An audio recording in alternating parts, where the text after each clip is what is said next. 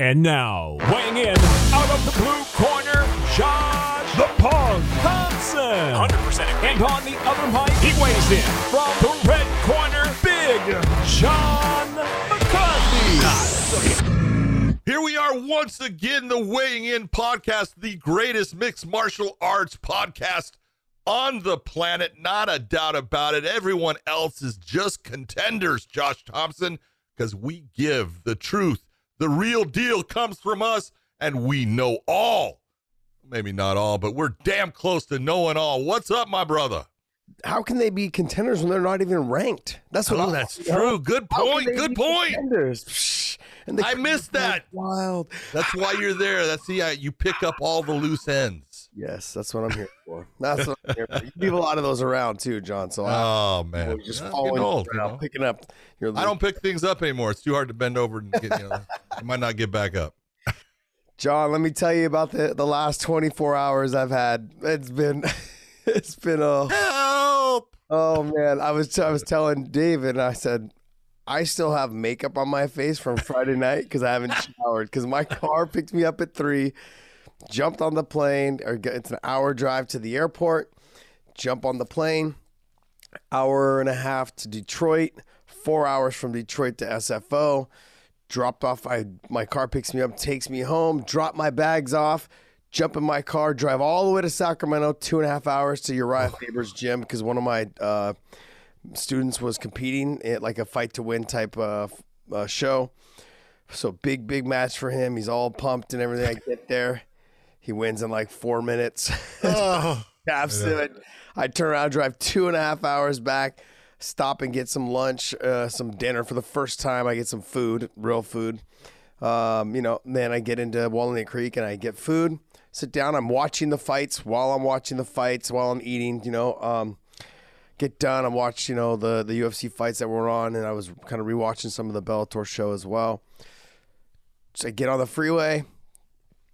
The way I want to go, apparently my map quest decides to take me the fucking long way, all the way around. So taking you around traffic. It's, be, it's being helpful. you can say that. I don't know what it was, but it took me down. Up going over the hill into into like near San Francisco and coming down 80 Oh, instead of coming just straight down the 680. It's just a big pain in the ass, man. just a big pain. I didn't get home until like 11 something last night, 11 10, 11 15. I woke up and here it is. Here we are. What time is it right now, John? For Sunday you, morning at five thirty in the morning, baby. in the morning. So hey, we are here for you fans. I wanted to give you guys my venting real quick, and hopefully you guys appreciate. What we- Hopefully, you guys can shed just a little tear. yes, Just down the side. just cheer for us, man. In the comment section, just write "and still" or like "crowd goes wild," ah, because we are here. We are here early. Or on. taking it into deep waters. yes, I love this. So this is uh, good stuff. Look, we had some we had some good fights on Friday night, and uh, the UFC fights were pretty good too. There's a couple good fights in there as well. I mean, overall, I think uh, both shows kind of lacked a, a little bit of star power. Um, we had the main card for me, and I'm just being honest. The main card for me for Bellator, it didn't quite live up to the potential um, that I thought it would that it was going to be, but it was still pretty good. Um, the prelims were good. And I wanted to answer a lot of questions for people that kept texting me and, and sliding in my DMs or hitting me up on Twitter. You guys, can you scroll all the way down for the Bellator card? The first three fights, if you notice that they're all that the three fighters from there are from the UK and they're from different time zones. And we have a deal with BBC. And so what they do is they try to make sure in good faith you know, it's not like a deal where it has to happen, um, but in good faith, we want to make sure that the, the the fans in the UK get to watch their athletes instead of eh, watch them while it's still earlier in the night and not at four in the morning. Well, it's not early in the night still, but Yeah. as early as it could be. Yeah, so that, that's a big reason why you guys are like, oh, you guys are doing them dirty. We understand that, but if you guys notice though, but guys like MVP will be on the main card. We think they're doing them dirty too. Trust me, we want them on the main card. Yeah, we do want them on the main card. You know? But I mean, in this situation, right, with Alfie, like the fight that I wanted to see was the Alfie Davis and Alexander Shabliy fight. To me, that should have been on the main card because we had lost one of our main card uh, fights, and that's why uh, Valerie Loureda slid up in there into that spot. But they really wanted to, with the UK market for the BBC, they wanted to have Alfie Davis and Brett Johns and you know Leah McCourt in that position there. But um, I think let's let's get right into breaking these fights down. The very first fight of the night was Alexander Shabliy and Alfie Davis. Yeah. you know, and both re- both really good in the stand up. They approach it differently, but it was pretty quick that you could see that Shabliy was the guy. He was able to dictate when those engagements. He was able to cut the cage off on Alfie Davis. Alfie Davis is usually light on his feet, moving around a lot, anyways. Uses a lot of kicks. A lot of his kicks got stuffed. You saw Shabliy as Alfie would set up. He would see the setup for the spins. He would spin. Shabliy would take a step in. That spinning kick would miss, and he'd get hit. It was just uh, you know, when you you're looking at a guy in Shabliy who, in the stand up, he's really technically tight and good. He doesn't make mistakes. He can wrestle. He can wrestle his ass off. He finally, you know, took uh, Davis to the ground at a certain point and, you know, handled him down there like, you know, it was not a problem for him in any way. He's got submissions, you know, at his disposal. He's just the complete fighter. He's going to be a handful for everyone. That puts him to, I think, 20, 20 and 3 mm-hmm. for his uh, professional record. Yeah, and his his losses are split decision losses. Uh, when you look at the, I think he's been finished once early in his career, then he had two split decision losses or something like that. But he, uh, he's the real deal. That he is good. You know, and he, he came over and after he, you know, he he's done with the fight. He hadn't gotten on the court scorecards yet since it did go to a decision. But he looks he looks over at me and he he points to himself and he gives the number one. I'm like, yeah, you might be up there sometime because he's good. Yeah, I mean, honestly, I feel like in that 155 pound division that we have at Bellator, um, there's some tough guys in there, but I think right now I've trained with him. Um, specifically, I've trained with him for months. He's came to AK and, and grappled and stuff. Um, he was one of my training partners. I want to say for the Tony Ferguson fight. He was there for a couple months. He's good. He's good all the way around. He's got good takedown defense. He doesn't really wrestle a whole lot. Nope. But he will wrestle. You know, and you saw him against Alfie Davis. What he did was he he chose the time to shoot was like more towards the end of the round, unless the takedown was so obvious and he just took it and it was easy. And he made the takedowns look easy. Um, but you know what I've noticed is that he didn't have that swagger when when I trained with him. He was a lot tighter. In this fight, he had a little swagger to him. He, he honestly reminds me of Masvidal. The way he moves his gloves, the way like he's starting to because he's training with him, training with Masvidal. and I had I had heard all this stuff before that that he Masvidal and him had been training together a lot for you know their last Masvidal's last couple fights, as well as uh, with Dustin Poirier, since the three of them are kind of like in this little group where they work they work together quite a bit. So um, I saw that little swagger, you know, kind of lifts the pant leg a little bit. You know, he pulls up on the front pant leg. He does little things like that. That's a Masvidal type thing, and Dustin was doing the same thing. And so it's just funny because you see the guys, they start to pick up the same little tendencies, the same little swagger, the same little style and uh, he's good. He's really good. The only thing, if I was going to give any criticism, and I'm really just splitting hairs here, is all he had to do was throw a three and a four. Because he kept throwing ones and twos, but you're you're fighting Alfie Davis, who you don't know where something's going to come from. You know, so he was. It could come from the. Come, it could be an axe kick, could be a spinning kick, could be. You didn't know what it was going to be. So he, I think he was trying to get in and get out, but then as he realized the fight, he was taking it over. That that he could do whatever he wanted. And so, I mean, I thought he fought a very good, smart fight. Uh, I know that there was a lot of probably pressure on him because there there is a lot of hype around him, and uh, that was one of the biggest criticisms that we got on Twitter. Was like, "What do you mean Shabliy's on the prelims? Like, why is he the first fight?" And I had to explain to people that it's he's he, he's on there because originally he was on the main card because it was going to be Brent Primus, but then Brent Primus pulled out, and so that fight got pushed down. So he ended up fighting Alfie Davis instead. So then they, now for the UK market, they put him on the very front of the card.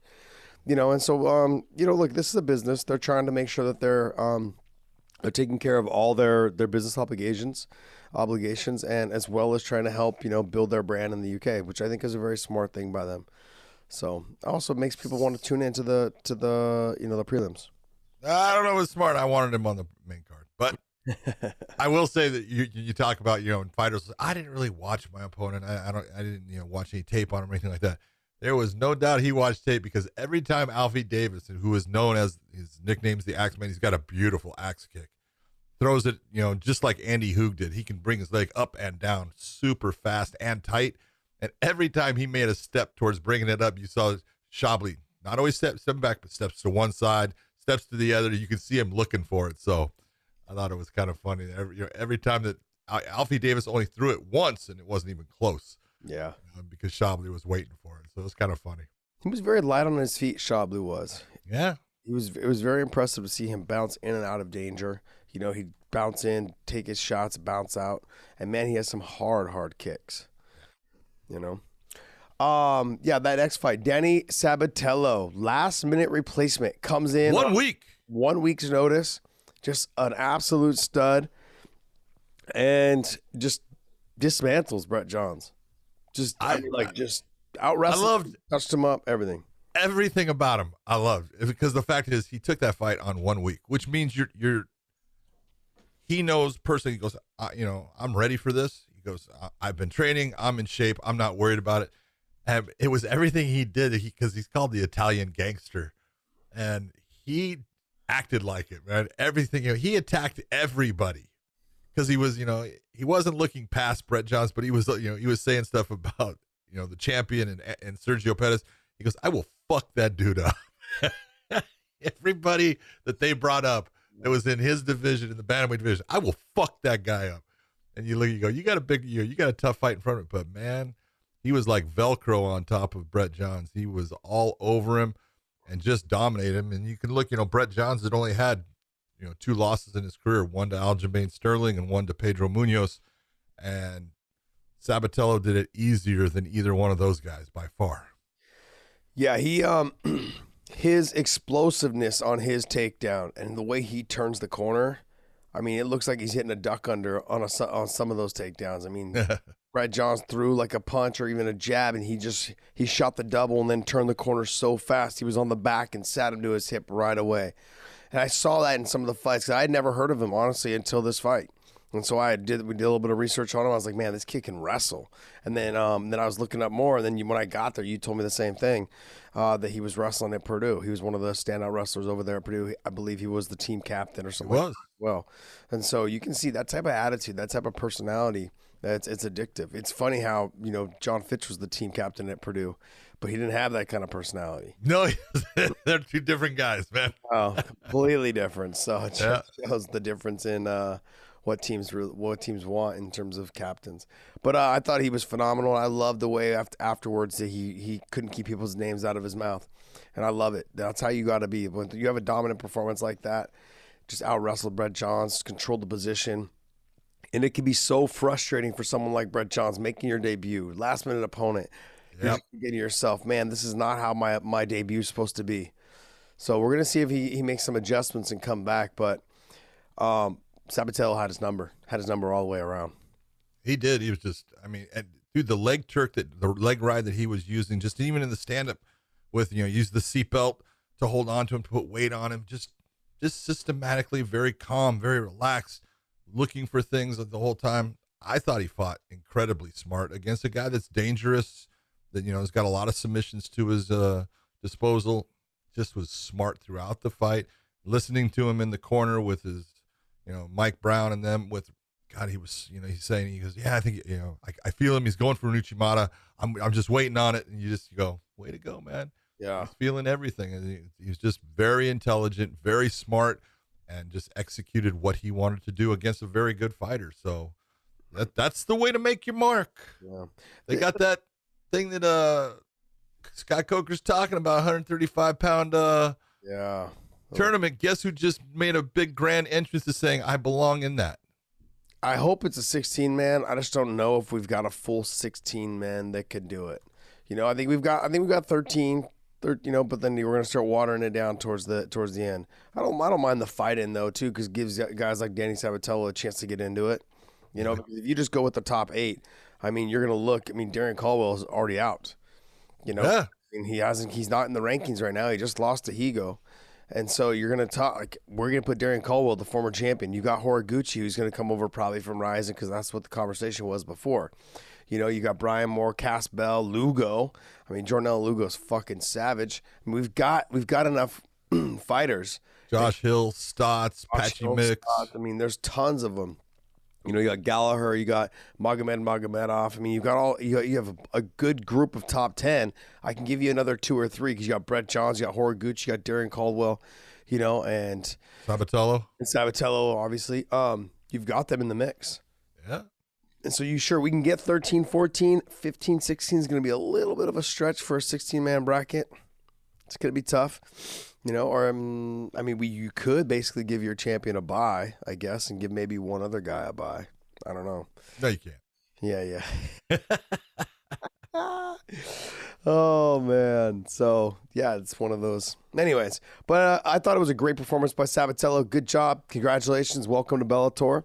You've uh, stamped your name, buddy. Good stuff. Brett Johnson coming over and highly touted. I remember when we signed him. Everyone was like, "Oh man, big ad for Bellator, big ad for Bellator," and I'm like, "Wow." I mean, he's got to be so frustrated and, and just like, man, this wasn't supposed to happen. So, I mean, it just it, go, it continues to go to what we keep saying. There's good fighters everywhere. Sabatello wasn't in Bellator until now. You know, Brett Johns wasn't in Bellator until now, and they both came from other organizations. You know, and so uh, they just we just got lucky and had the fight. You know, in Bellator, it was good though. It was a good fight. It's good. Uh, you could tell Brett Johns just didn't know. It didn't have an answer for the takedowns and the control. And it, the control was the biggest part. Yeah, the frustration set in about halfway through the round two. Um, the one to me that was the most shocking was this next one. Was Liam oh. and Janay Harding. It's the one I got wrong. I had the other ones right. I wouldn't say like I wouldn't say we, we, got it wrong. I mean, yeah, we got the result wrong, but I mean, it was kind of going the way that we thought it was going to go. Yeah, it did. It was going exactly like I thought it was going to go. I thought uh, I I looked at Leah and she's coming off of a long layoff. She had had shoulder surgery. There was a lot of things she's a really good grappler. She's got very good takedowns, especially against the cage. She does a she does a harai goshi, she does a tai otoshi, she does a lot of different types. She does a hip toss, she does a head and arm toss. She does a lot of things against the cage that you go, okay, but then she makes certain things as far as mistakes in leaving her arms in positions and if you're, you know, knowing what she does, you can take her back at times. And I just looked at Janay Harding. Janay Harding was, I thought, better in the stand up. She had looked much better in her last fight against Jessy Miele, where Miele's a black belt in jiu-jitsu, and Harding went to the ground with her multiple times, did very well down there. And I was just looking and said, it's just a very hard comeback fight for Leah McCourt, but an up kick can change everything. Man, she landed. It was solid. And from the moment she landed it, it was very similar to, you know, Gegard Mousasi versus uh, Jacare the first time they ever met in Dream. You know, it knocked Jacare out. Well, it didn't knock Harding completely out, but she didn't know who she was, where she was. She just fell into the triangle. She was stuck there. And when your brain's not there, you know, even if it's not locked in perfectly, you're feeling pressure, and you know, you, she ends up tapping out to it. And uh, she and Leah had just at that moment kind of tightened it up, but what a what a turnaround, what a 180 as far as you know the result of what was happening. Great job by Leah McCourt. She hung tough. She found a way to win. Yeah, for me, it really came down to Leah was struggling right at that very moment. She was shooting desperation double take, double leg takedowns. She wasn't able to get it. Janay and I actually talked to Janay afterwards. I said, "Really, your mistake was you smothered yourself. You put yourself in a position to uh, to get too close. And then when Leah was down on the ground, you got to control both legs. You know, you can't just throw. You can't control one because the other one's going to be free to do whatever. You gotta keep. You gotta keep your hips forward. You yeah. cannot bend at the waist and have your face leaning forward. Once your face is in front of your hips, now you can be kicked. If your face is not in front of your hips, it's very difficult to to land that strike. Yeah, but John, it shouldn't have got to that. I honestly, I, even though I know she's been feeling a lot more comfortable on the ground, and we said that she did such a great job against Jessy Miele, also on the ground. I agree. You're right. I know what you're saying. But she should have made space and said, "Stand up," because yep. that's where her bread and butter is, and you could tell that Leah McCourt was fading. She was just deflated, basically, over the whole situation of having to be on her feet. She looked exhausted when that when that that whole exchange happened. You know, she shot that desperation double. She ended up on bottom. You know, and she was and Leah and uh, Janay was able to control the ankle. She just didn't really set it up. She didn't fake it or anything like that. She just threw the leg to the side and tried to come in with a big ground and pound shot. And she got there was a big ground and pound shot. Just came from the ground. She yeah she walked right into that up kick, and you could tell when someone's still not there because she fell into the triangle, but Leah McCourt's foot was hooked inside the thigh. Yeah, and she just let her clear the foot and lock it in. And I'm like, oh yeah, she's out, man. She's she's out of it right now. She's dazed. Yep. And then even still, even after it wasn't fully locked in, she was thinking like looking. You could tell that she just had still had no idea how she ended up there. And so um, I felt kind of I felt kind of bad for her, but I also was like, wow, this. I mean, you want to see those things from your your your ranked girls. Or, I felt good for you know Leah McCourt again, finding a way. Thing everything's going bad. You're you know you're having problems finding a way. She found a way. Yeah, got to be impressed. Well, like I said, I think it was her last fight in Ireland. I called. She was stuck dead to rights in an armbar. Like her arm was straight, and the girl could. She kept just turning her wrist, and the girl couldn't finish it. She finally was able to get the the leg off of her head, and she got on top and was able to do some nasty damage. You know what I mean? So it was. She's wiggled out of these positions, or she's been able to get out of circumstances like this before that were deep or in trouble. But she looked, like I said, she looked so tired. She was exhausted. Had Janay just made the space, backed away, let her get up, and just kept touching her and touching her. Sometimes that's the fight IQ. You get you get a little overzealous and you start getting after people too much, thinking you can get them out of there. But you got to do it in positions that you control the position. She wasn't controlling it. She didn't have con- when someone's that there's not much space between you and them. You don't have as much control as you think. A lot of things can happen, and uh, that's exactly what happened. You know the the uh oh but I mean, honestly, it was shaping up to be a pretty good fight. I mean, we were only in what two minutes of round two, and it was pretty good. So but, but that's double, what happens. It's double, all good.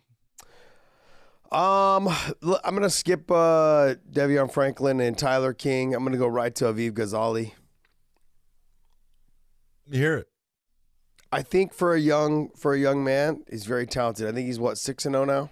Yep, that was his win. Set. He was, yeah, he's six and zero. Oh he's very good. He's got the next generation of jiu-jitsu. He trains over there at um, Renzo's place with the with the the leg lock guys with um, Danaher's Danaher's group. What are they called?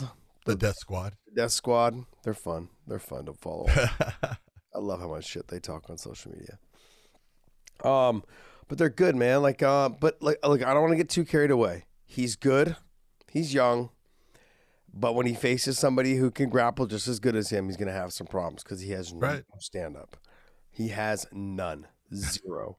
Well, that's what he's with Ray Longo for. He's uh, working on his stand up there at, with Law, mm-hmm. and hopefully it'll get better. You know, that's what the that's what your early fights are for. Is to you know look at where are the holes in the game. What do we need to shore up? What do we need to you know start to expand on? And and we it's obvious his ground game is outstanding.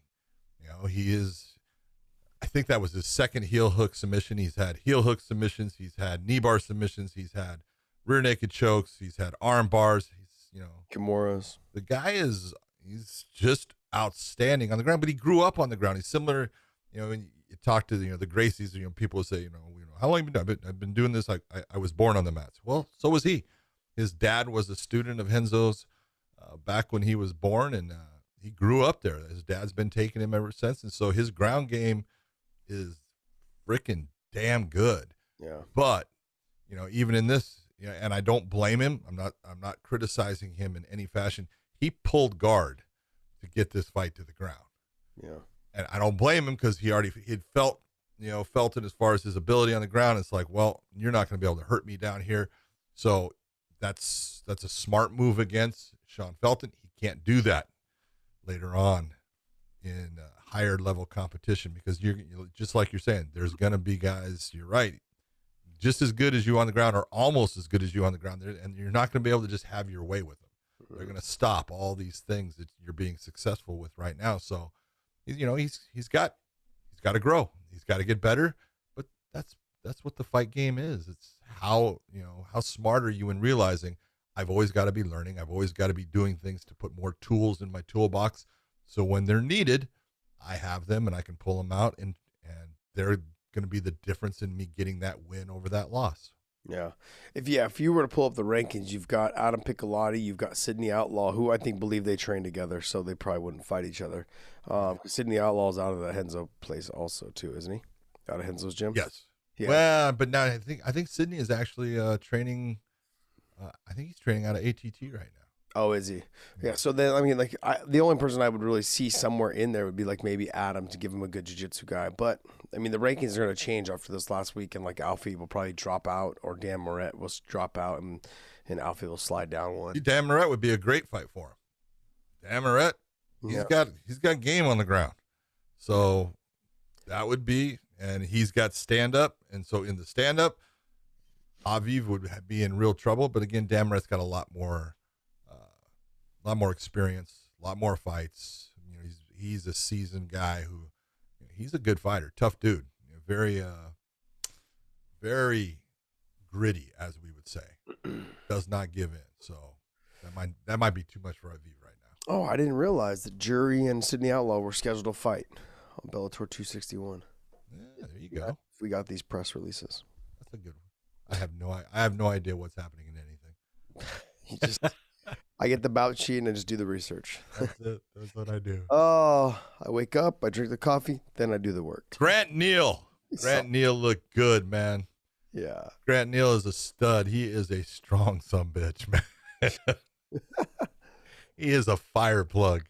Yeah. He he freaking he does certain things that you look and you go, yeah, that's just not normal as far as most people don't have the strength to do that.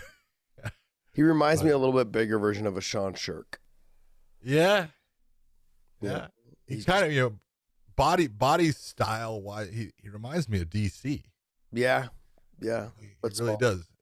You know, same weight class, you know, for when DC was in light heavyweight, but you know, uh, not as technical as DC. I'm not saying that, but stronger than DC because he does things as far as ragdolling people. You go, that's just pure strength. That's not technique. DC's pretty strong. I know he is, but he's got beautiful technique, which makes him even stronger. Yeah, makes it look easy. You know? So he makes it look easy. Where you look at Grant Neal, it's like, yeah, that's not DC type technique, but that's some strength right there. Yeah, yeah, he's a little, he's a little, like you said, a little fire plug. Um, yeah, super nice, super nice young man. Though, great, great. Yeah, great guy. I didn't realize he's only 24. He's a baby. Oh yeah, he's been, you know, he's got, you know, those guys at Genesis and uh, Elevation Fight Team. He's got Jake Ramos as his coach. Jake is Jake has done a great job with a lot of guys there, and he's getting better. And every fight, he's getting better. And so that's really what you're looking at, saying, "Hey, man, he has not stopped. He keeps on making just little progressions in what he's doing." You know, you got to figure Tyree Fortune was undefeated. Now, I, I believe that Tyree does not fight near enough. You know, and there's a big difference. I, you know, let's be honest. I think this was the sixth fight for both of them. One guy's been fighting for six years. One guy's been fighting for two. Mm. That's a big difference. Yeah, you got to be busy in the sport if you want to be part of it, and that's what Grant Neal's been doing, and it's been paying off for him. Yeah, he's tough. He's he's uh and the, the more rounds he gets, he just gets better and better. And every time I see him fight, there's one little thing that he has changed and he's gotten better at. He seems a lot more comfortable as well in there. Yes. Um, when he had fought, like I think his name was Hamza or something like that. He had fought someone, Hamza Salim. Salim. Yeah. Anyways, he had had a fight. Another one from ATT in Portland. Yeah, but he looked he looked exhausted though in that fight. Oh, he was. And he was so tired. But then these last two fights, I know they were finishes in the second and one in the first, but he looks a little bit more relaxed out there. There's not there wasn't as much pressure for him to seem like to get the takedown. He's feeling a lot more comfortable and like you said, is the more you're in there, the more relaxed you are and the more it becomes just it's like your home. You go out there. There's there. the flow to it. Yeah, you just feel like okay, this I've been here before. This is fine. I can do this. I can do this, you know? So yeah, good stuff by him, man. Good stuff by him. Saad Awad versus uh, Nate Andrews. It was, the, it was, a good fight for when it lasted. For how long it lasted. fight. Yeah, look, if there's one thing everyone knows about Saad Awad is he's got power in his right hand, and I and I said it on the broadcast. Hey, you just got you got to stay away from that right hand. Do not let Nate Andrews never stayed away from it. He ate that thing multiple times, and it was the difference. In you know, he just got diminished. You know, in giant chunks by that right hand. Or and I give it to Saad. One of my you know, criticisms, and I love the guy as a person. I think he's a tough ass fighter, but he doesn't make good decisions yeah. when he's in the cage. He, you know, believes that I'm just as good as that guy on the ground. When you look and you go, mm, no, don't do that. But he does it, and it gets caught, and then he loses the fight. and he's he's done that multiple times. He's you know hurt someone and then jumped down on the ground, and all of a sudden now he's fighting for his life because they're starting to you know put him in a submission. And you look at this fight, Nate Andrews. Let's just be honest, he's better on the ground than Saad Awad. And I said, Saad cannot make those same mistakes. If he hurts him, make him get back to his feet. And man, he did it every time. Stepped away from him, said, let's go, step back up. That's called being a smart fighter, and that's why he got the win. Yeah. Yeah, he's someone that throws caution in the wind, doesn't fight very smart. His fight IQ level can vary from fight to fight. Yeah. Normally, well, this one it was high. Mm, yeah, normally it varies downward, by the way. oh, but this time, though, I agree with you. This time he fought a very smart fight, you know, and the results showed. Hey John, um, seeing that situation, is it looked like he like influenced the ref. He did stop the fight. Now he didn't influence him. It's you know, and it, this is where, as the referee, he hurts um, Nate Andrews. Nate Andrews is down. Dan is looking at the big picture, and then as he steps away, is like, you know, hey, what do you want? He, Dan looks at Nate Andrews' face and goes, "Oh yeah, he's done," you know, because he sees his eyes, he sees there's no one home, and so yeah, he did influence. He basically he he pushed the attention of Dan in the right direction, saying, "Hey, that guy can't fight anymore," which was very sportsmanlike of him. And Dan realized, "Ooh, he's right. I didn't. I did not see uh, something I should have seen, and he stopped the fight. So yeah, he did influence him, no doubt about it. But so he should he should actually get half of Dan's pay because he did half of his job. Every time I look into podcast Dave's eyes, I realize that no one's home. um, for me, I feel like the performance of the night goes to Hannah Guy. the performance of the night. All right. It was a great performance. I thought she did a wonderful job, man. I mean, like there was let's be honest, John. No one had her winning this fight. Nobody. No one thought except for her that she was going to win this fight. I, I got. I'm being honest myself. I didn't. I told you if she got if she got the fight to the ground, she has a chance to win this fight because she's actually very good on the ground. She's got good body positioning. She's got good base. She's got submissions on the feet. It's going to be ugly. Yeah, she found out right off the bat. She got dropped. Sat to her right off the bat, and I was like, "This is going to go exactly the way we thought it was." Yeah. And I noticed that Valerie, she kind of started not moving as much, made it easier for her to be taken down, and she may be tough. And I'm going to be, I'm to give Valerie a little, uh, a little bit of credit as well. I wanted to know if she was a real fighter, and I talk, and I talk to people all the time about, and I talk to you. I've, I've, I've told this story before. Is that with my Hermes Franca fight? that was a fight for me to to figure out whether I was a real fighter or not, or if I was someone that just, if I was somebody that was just a tough guy when when things were going my way, yeah. and I got you know like in that first fight in that in that fight with Hermes, I dominated the first two rounds. In the very beginning of the third round, I got dropped, sat right to my face, and he beat the shit out of me for about two and a half, three minutes and I was able to weather the storm. I always wondered if I would just roll over, give up a submission, and quit. I wanted to know that because you know I had fought in clubs and bars and streets and all the other shit before growing up. But you know, you know when you're more athletic than all the bar stool people, okay, and you're like, okay, look, I, I train a little bit, or I have, you know, I have wrestling, I have athleticism. I always wanted to know if I was just a bully or if I was a, if I was a real fighter or a quitter. And in that fight, I realized that. And with Valerie Loureda, she she showed me she's not a quitter. No. You can have all the taekwondo style like uh, matches and stuff, but those are not the same as a real fight. I'm sorry, they're good, they're tough, like they're fun, you know, they're entertaining to watch, but this is not the same as this. I mean, she was stuck in that triangle there, and had a guy was hitting her with some big shots from the top position, also being stuck there. It's cutting off the circulation. You're taking the damage. If you were going to give up, that was a position to give up in. One of those arm bars was deep, deep. Yes. Oh, well, her arm was getting hyperextended badly I think it was the end of the first round, right? I think it was the end of that, and then she, that was I, that was another position she could have gave up. And so there was a lot of good things. I mean, she put herself in those shitty positions. So I'm not gonna say she, it was great fight IQ, but man, to get out of those though and fight through it, through all of it, I was I was more impressed with Valerie Loureda just in the fact that I didn't think that she was gonna be that tough. I thought she was good. I thought I wanted to know if she was gonna be a quitter when when, when situations like that got to her. She showed me, she proved me wrong. They didn't prove me wrong. She showed me that she's not. And so Hannah Guy, though, brought her game, brought everything out of her that she needed to do this fight. She got dropped, came back, finished the round strong with that deep armbar. Then in the second round, came out, just started touching her, touching her, and then tried to get in on the takedowns. She had some good stuff. Very, very good performance. And I gotta I gotta just be you gotta be honest, man. I didn't think she was gonna win, and I thought she had a great fight. I thought she had a great fight, but I got to go with, you know, Valerie. If you have this guy named Mo Law in your corner, you need to f- listen to him. She she used a lot of energy in trying to push her way away from Hannah Guy when Hannah was trying to clinch up with her. She was using strength. She was using a lot of energy to you know separate. When you've got this guy that knows how to teach you how to do those things and i know he's gone over them and you got to listen to those things and bring those things out in the fight instead of using just strength because she got tired Yeah. She got tired and, and you know, when you have somebody running at you that's an opportunity.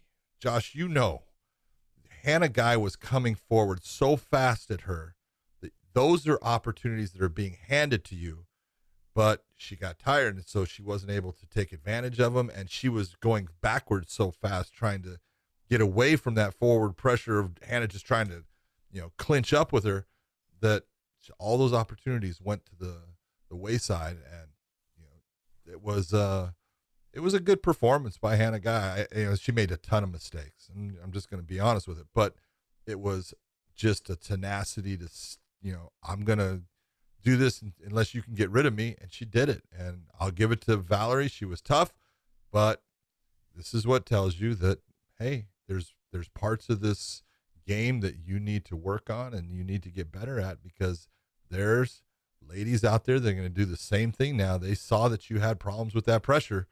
Going to be pressuring you.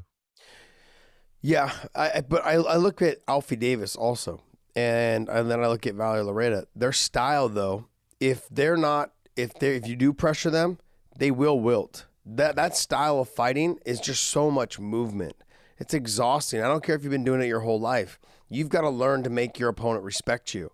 You know, and if you can't do that right from the beginning, you're gonna have a long night because you're gonna be on your bike the whole time. And then also every time they clinch you, every time they try to wrestle you, that's more exhaustion because you're using muscles that you didn't expect to use. When you make a stand-up person wrestle, they just start and once once you separate and get away, they just start to deflate. Their mm-hmm. arms, their explosiveness, the power on their kicks, the speed of their kicks getting there, the hands, all of those things just slow down. You can start seeing things develop in front of you more. And that's exactly what happened with Hannah Guy. In the first round, she was struggling to see how fast Valerie was setting things up from kick to punches. And she's got power for such a small uh, female. You know, I mean, what is she, 125, 125 pounds? Small, but she's got power. She's got some dogs in her hands. So, um, she showed that in the first round. But as she slowed down from all the movement, from all the grappling, from all the pummeling, all of those things, you know, it, the speed wasn't there anymore. And then Hannah Guy was able to start seeing the punches come. And when you can see them come, they don't they don't have as much of an effect on you. You know, you can kind of grit down and take it. Where it's the ones that you don't see. And so once that speed's gone, then you start seeing them, and then they don't have the same effect. So good stuff though by Hannah Guy. Um, like I said, I didn't have her. I didn't think that she was gonna win, and I'm just being honest. But uh, Valerie fought a good fight as well, tougher than I thought. I honestly thought that in, in a submission situation, that she would have gave she would have gave up a lot easier. Nope, she went out there, she gritted it all out. I thought it was I thought it was an entertaining fight. It was. It was uh as you said, there was there was heart on both sides. Yeah. You know, Hannah Guy was coming forward, doing what she had to do to get a win, and she did it. Congratulations to her. Jaleel Willis versus Maicon Mendonça. Jaleel Willis had some moments in there. He used that wrestling finally. Smart man. he was having problems with the length. He was having problems with the kicks. Uh, it was a, a good. I thought it was actually a, a pretty close fight. I thought it was a well, uh, uh, well matched fight. I, I really, I really, uh, Maicon has turned the corner because I remember watching him in those three losses that he had, and and he just was making big mistakes, and he's not making those mistakes anymore. I thought he was pretty smart, pretty tough throughout the fight. Uh, Jaleel just a little bit faster than him. Uh, Mendoza did a great job of using his kicks on him, but not, not being able to stop the takedowns at times caused him some problems. Yeah, he's not a he's not as well rounded as Jaleel, you know, and the explosiveness Jaleel has. Um, but it really just to me, I felt like this was a very evenly matched fight, and I, I, don't, I don't think the uh, the judges' cards reflected. I think they had Jaleel win in 30-27 on two cards, and then one was 29-28, I believe. Um, but I, I, I thought it was closer than that. It was one of those things like one or two shots, you know, even just one shot would have won the round for the other person. Yeah, I, I had it 29-28. I think I had it even going into the third round. Did you? Yeah, Yeah, I think two judges had it uh, 30-27 for for Jaleel. But regardless, it was to me it was a very evenly matched fight. But look, if you look at that fight, this is what a lot. Of, and I'm gonna be I'm gonna be honest again with the with the upfrontness of of some of the Bellator fighters. A lot of the some of them have been fighting um, overly cautious. Both of these guys were throwing heavy heat the whole time, and both of them had ex- great conditioning in that third round. They were pushing the pace back and forth. It just one person needed to do one thing. You know, like one person could have stole the round had they did one more thing. They just offset each other so well. And it was great to see two former champions come up from LFA, but they both came up and they delivered a great performance. It was a fun fight to watch. If you're into that, if you're into someone, it's a full MMA fight. That's what it was. You know, Jaleel used his wrestling because that's what he had to do to get the win. Uh, Maicon just wasn't able to stop the takedowns, and when he did get to the bottom, he wasn't really able to to mount any type of offense from there. He was able to get back to his feet a couple times, but yep. it wasn't enough. So I thought um, that's that's what was the the differentiator of the fight for Jaleel. That's how he dominated the fight. Yeah. Um, but it was a good good fight though. It was fun to watch. It was a you could tell that every punch um, there was there was consequences if they hadn't landed, and so it was it was fun. It was they were all thrown with bad intentions, and it was a fun fight. Talk to me about Vanderford versus Edwards. Your man, Fabian Edwards from the UK. Well, I mean, I said he it wanted to face an American wrestler. Careful what you wish for, buddy. um, look, I'm a big fan of Fabian. I'm a big fan of Austin as well. I just really felt um, with Fabian the one thing that he couldn't do, and I said it on the broadcast right before he fought. You cannot settle in on the bottom. Once you settle in on the bottom, the fight's over. You know, and that's only in a three round fight. Can you imagine doing that in a title fight? You settle in on the bottom against anybody. It's over. You cannot. You need to get up. Always focusing on sweeping and getting up back to your feet. Then he didn't. It, you could tell in the third round once he lost the takedown, it was done. He settled in. You started hugging the head, started hugging the overhook. All yeah. you're doing is locking yourself down. You need to be getting your forearms up underneath the chin. You need to be framing them away, making space. Slide that hand into the underhook. Yep, hit to the underhook position. You need to be bringing your knee up in between you and, and your opponent. And it just, he wasn't in there. He was more uh, content with hold, holding him close and hugging him close so that he wasn't taking damage. Well, that all you're doing is you're you're just keeping them on top of you, and you're not going to be able to get up from that position either. So, I thought Austin Vanderford did a great job. Um, he had me a little worried sometimes in that first round. He was struggling to get some of the takedowns. You know, I mean, he's fucking so explosive, and he is damn he's strong. He is so strong. That very first takedown, made he made it look easy. Just picked Fabian up and took him out. I was like, damn, he's he's really strong. But then, you know, Fabian was able to wiggle himself back up and things like that after a little bit. Um, and I was like, okay, if he keeps doing this, he keeps doing this, it'll be a good fight. But then Austin just kept getting the takedowns, just kept getting the takedowns, you know. And uh, you know, the fight wasn't close. You know, uh, no matter how much blood you see on Austin Vanderford on that fight in those ending pictures, the fight wasn't close.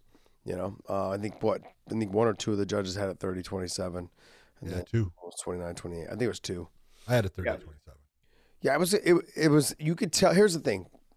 Even though the fight was 30-27, I know and you know as well that at any moment Fabian Edwards could end that fight. Yep. That's what makes it a fun fight. And I felt the same way with Jaleel Willis and Maicon fight. Even though the fight seemed like it was skewed more towards Jaleel Willis, at any moment Maicon could have ended that fight.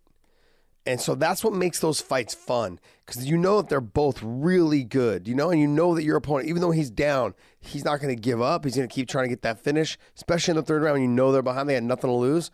But in the third round, Fabian lost a takedown early and he just couldn't get up from the bottom.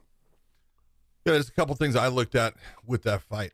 First, for Fabian Edwards, what you did in the first round when he took you down, putting your back to the cage, even when he didn't have it, you were creating, you were getting a butterfly hook, creating, you were bringing his weight up, getting his hips up into the air.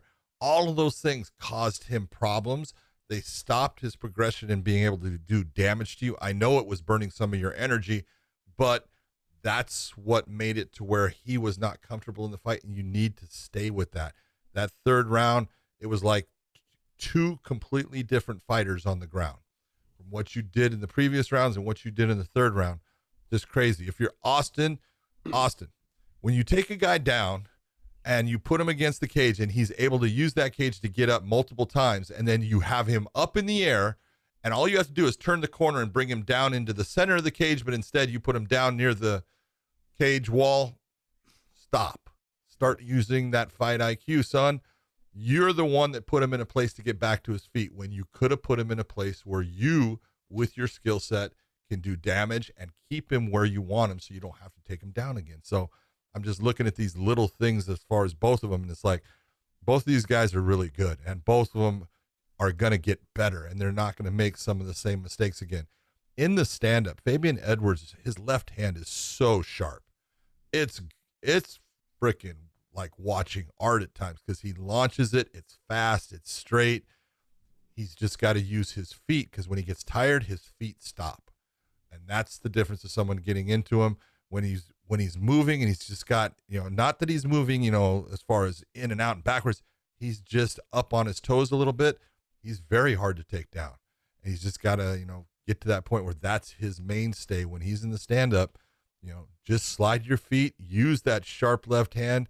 He's deadly with that thing. And he, he's got good kicks. He's got, he's just an athlete. You can tell he is physically gifted as far as he's fast, he's strong but Vanderford definitely deserved the win, and I give him credit. He got cut, you know, two good cuts. One in the middle of his forehead kind of looked like uh, Harry Potter. it was not a good one, but uh, it was a good win for him. I was giving him a hard time. I said, to Paige?" I said, to Paige walk past you and like try to put her fingers in there and finger you?" Because he was, he, she said it was pretty. She's like, "Oh my god, it's so damn big." I started laughing.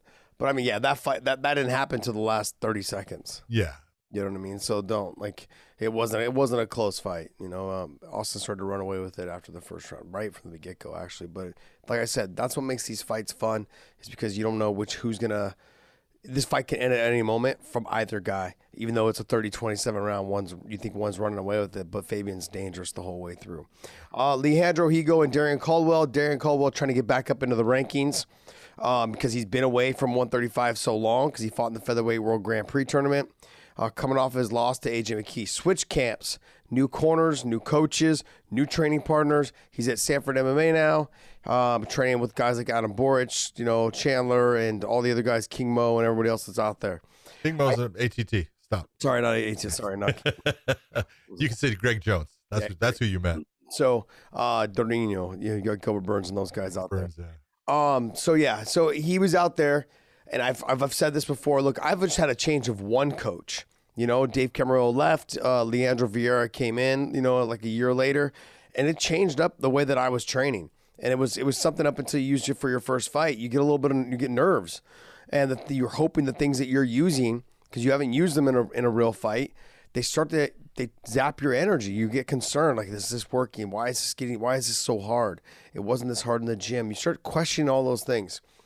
Darrion fell back into what he was doing before. Like when you watch the Horiguchi fight, he gets the takedown, he just holds his head down, holds, he doesn't make space. Like he uses so much energy fighting like the grips and all those things. You can't do that. When you're in that guard, you just need to stay relaxed. You're the one on top. Make them work. Make them carry your weight. He doesn't do that. He's very tense the whole time. He had some nice ground and pound in the first, open yep. up some cuts you know, on Higo. But the, the issue is, though, is that you can't do that type of work that hard for three rounds or five rounds. And so you've got to learn to control your positioning, sag on them, hang on them, make your opponent tired.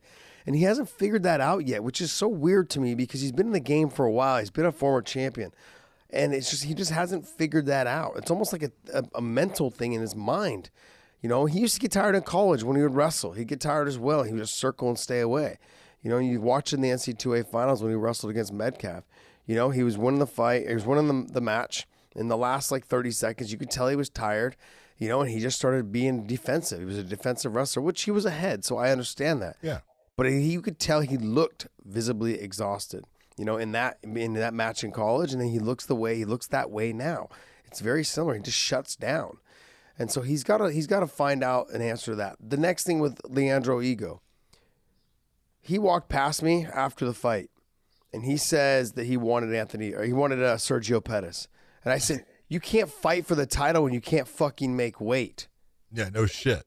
That's two fights in a row. He's missed weight, and I'm like, you, I have, I, I'm getting to the point now, and I'm not, I'm, I'm not just gonna rip on him. I'm gonna rip on all of. If, if you're someone that can't make weight and you have multiple times, multiple offenses of not making weight, I almost feel like that there needs to be there, yeah, you either need to go up. That's one, or two. There needs to be a no contest. Like for you, it should be like one of those things, like in a title fight. Like you, you can't win the belt, but you can get paid. You can't win the belt, but your opponent can because they made weight. There needs to be that. Like if you, if you lose, you can't win the fight. yeah, you can't win the fight. It's a no contest, but you can still get paid.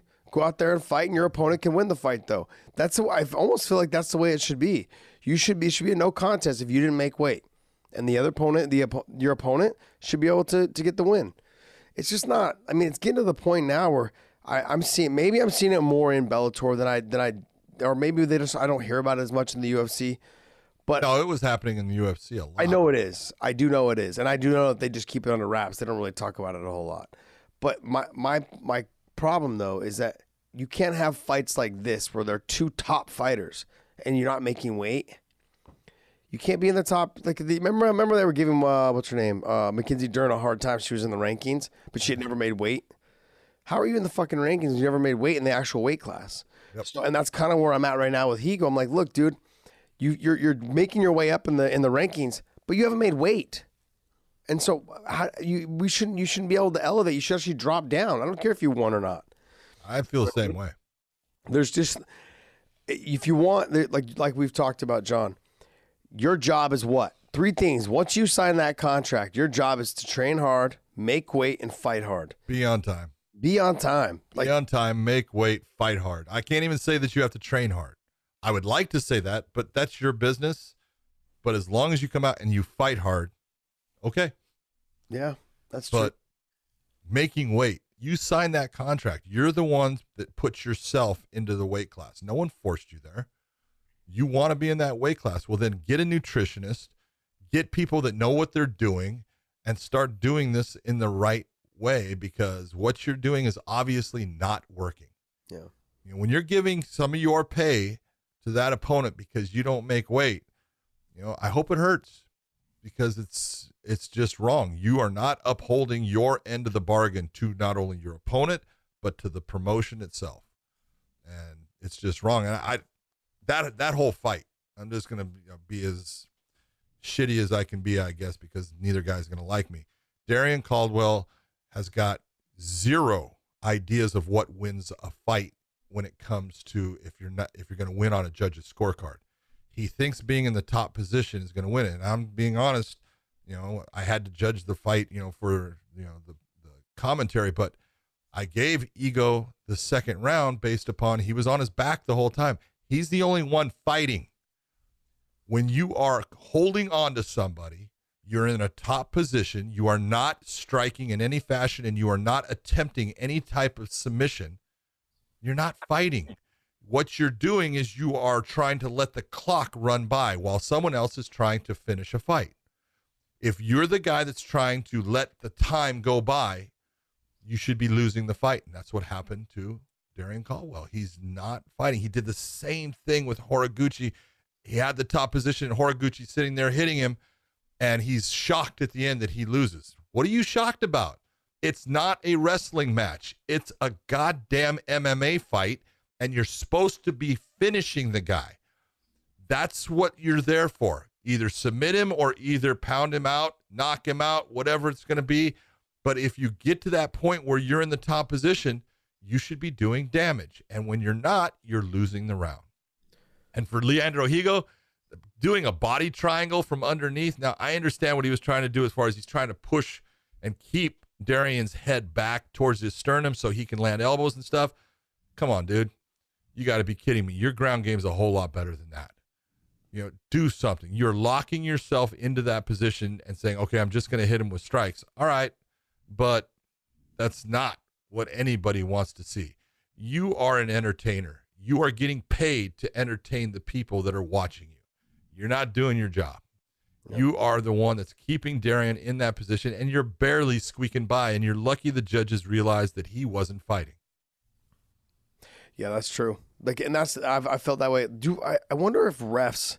Do you guys think about standing them up when they lock that body triangle? in? Absolutely.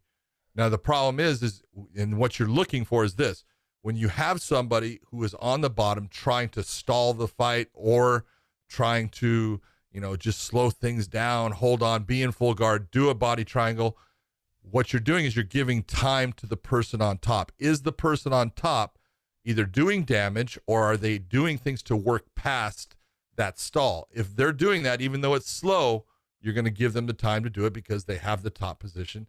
So you'll give them time. But when you have someone like Darrion Caldwell with what he's doing and Leandro, that's when I stop it and I stand it up because Darrion is not doing anything to try to pass that. There's no submission attempts or anything from Leandro. Yeah, that's when you say neither one of you is doing anything here to progress the fight. This is a bunch of crap. We're going to stop it and stand you up and let's see if you can do something from that point. Yeah, there was a lot of impl- implications in this fight too, like Higo making his way up in the rankings after not making weight two fights in a Same row. with Caldwell. Yeah, and then Caldwell trying to get back into the rankings, you know, and so it, it was just, it was for me it was upsetting because like I said from the beginning of the show, is that there was fights on the main card that didn't live up to up to their ability, and this was one of them, you know, in terms of and then and then like I said, I, when Higo walked past me at the when I was at the desk, oh I want Pettis. You can't make weight. You didn't even make the weight. You don't even one you don't even have the you don't even have the right to say his name or think about that fight because you don't put yourself in a position where that fight can happen. Yeah. Because yeah, because you you have to remember for, for you to fight for the title, you have to make the scratch weight. You can't make with the one pound allowance. You Don't didn't get even that make one the pound one pound allowance weight. Yeah, dude, he was one thirty seven point five. Yeah, you missed it by two, uh, three, two and a half pounds. You gotta, you have to make the scratch weight for a title shot, and he didn't do that, and so um, he hasn't done it twice. I know. And so like, I agree. When I look at him in the ranks, I'm like, where are you gonna go, man? When he fought when he fought Ricky Bandejas, he didn't make weight. Yeah.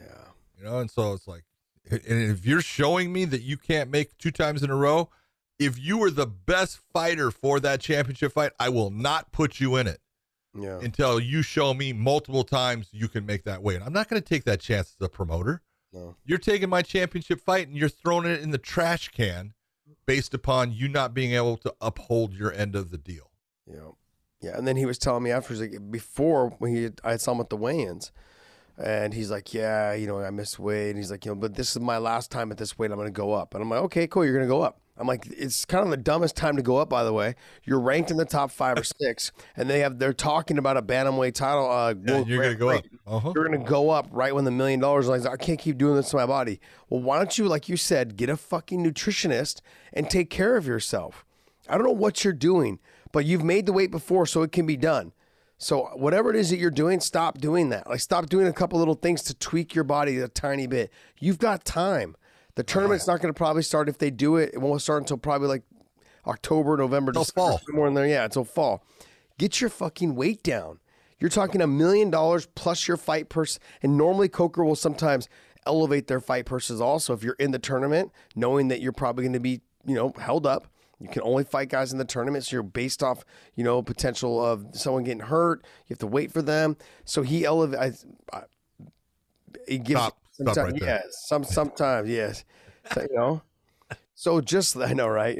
Uh, Scott Coker right now is gonna No, you're his right. hand his hand is reaching from afar and smacking you. Yeah, right through that. but regardless, there's an opportunity for you to win a million dollars on top of your fight purses.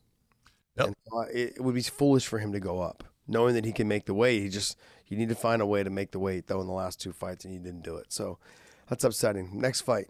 I like the fact that you gave uh, Hannah Guy the performance of the night, but this is my pick for performance of the night, Leslie Smith. and she lost. Yeah, she Yeah. lost the fight, but it was the performance of the night because man, she she did change what is her normal style. She tried to you know not be that super aggressive and come forward and just take shots. She tried to be smart about things. She took huge damage in this fight, kept coming back. I mean, you talk about just giving everything that anyone can ask for. Giving. When I talk about, look at you, you you're getting paid to entertain. Leslie Smith, man, you you entertained. You gave it everything. You fought your ass off. You fought with everything that you have inside. You made uh, all the water polo players since she played water polo. She made them proud because you show how tough you are. She just did not quit. And when you're Cris Cyborg and you're landing all those shots and you're doing all this good work, and this person just keeps on coming back, it does start to get in your head. It's like, man, what do I need to do to stop this one? Yeah. This is different because she, you know, she had stopped her early in their first matchup, and it was definitely not the same here. Leslie was in the fight. I, she was my performance of the night. I just loved what she gave. Yeah, I, I, would I would agree with you on that though too. Her, she was the performance of the night. Just she came up short, and yep. but there was there was there's just no quitting her, man. Man, but I think she needs to take she needs to take a couple months off and let her body and her brain heal a little bit because she took some big big shots. Oh, no doubt about it. She got dropped. I want to say three times throughout the fight. She took some heavy heavy shots and walked through them. She was like like uh like uh, Grant Neal said, like he's like it was it was kind of violent. It was like drinking water out of a fire hose. it's like wow, that was like the that was the comment of the night for sure. That that you know, but it's it's very expressive and, and everyone can understand. Yeah, that might not be a good idea. yeah, yeah, she uh, that was that's what it was like for her. I bet like every time she she took a shot. It was like trying to put your lips to the fire hose. Fucking just. But yeah, definitely gave her the performance of the night. I thought Hannah Guy had the performance in terms of what she was able to do, and no one had, everyone had counted her out. In terms of just the heart and the grittiness and the main event, and just making sure that the, it didn't end up like the first fight. Man, Leslie's a tough dog, man. She's yeah, she is nasty tough. That but, is a scary woman as far as you talk about just mental toughness. Yeah. Whew, she matches up with anybody I know. The only thing that she honestly, the only thing I felt like she could have done differently was in those dog fights, those exchanges, she needed to come out of them with a head kick because Chris does drop her hands in those scenarios. And she's got a good so, high left kick, man. She she throws it pretty fast. Yep, and that was like I was talking about in the in at the desk, just up to the pre-fight of it all. I was like, look, if she can throw those head kicks out of the exchanges, you know, or set him up where she throws and then throws the head kick at the end when Chris gets into the firefight. There's a chance that she could. I'm not saying she could finish her, but she could at least make her respect you more. Then on top of that, if she does drop her, could change the title. They can't change the way the fight's going. You know, the dynamic of the fight. And so, I expected to see more of that or a little bit more of that. I mean, she did some good stuff. There was a couple good elbows in there she did with Chris. I mean, yeah. she did some good stuff. Um, she landed some good shots at times. Yeah. Solid. In the first first or second round, she landed a beautiful overhand right, and it was loud. Oh yeah. You know, and I was sitting next to uh, Cris's manager at the time with Coker, and we were just in, you know, and uh, and he was trying not to. Uh, Squirm. yeah, yeah, he was trying not to squirm around. And he's like, oh, he's like, oh, that, oh, she, she just walked right through that. I was like, ah, that hurt. yeah, but good stuff though. I mean, Chris looked phenomenal. She looked good. You know, she understood what she had to deal, what she was having to deal with, though, because Leslie got it into the championship rounds like she wanted to. Nope. Just wasn't enough. She was also like in that style that she had to change the fight to. There was she wasn't active enough to slow Chris down enough yeah. to be able to win those four and the rounds four and five. You got to give it to Chris though. She, I, I know you say she's the same fight. I don't think she is. She fights way smarter. She fights more controlled she doesn't make the same uh, mistakes that she did in the past as far as opening her up herself up completely. Obviously, you got to open up to be offensive to a certain degree, and that's what she's doing. But she's not doing what she did in the past. And people can say whatever they want about all these things about you know who's the greatest and all that stuff. The the real fight that needs to happen is Amanda Nunes and Chris. And for all the people that are out there that say, "Oh, Amanda smoker," you know, she did it once, she did it twice you're a fucking moron. Okay, I'm just telling you right now because I would be a liar if I said Cris Cyborg's going to smoke Amanda Nunes. Yeah, um, I'd be a liar. The truth is, either one of them can win that fight.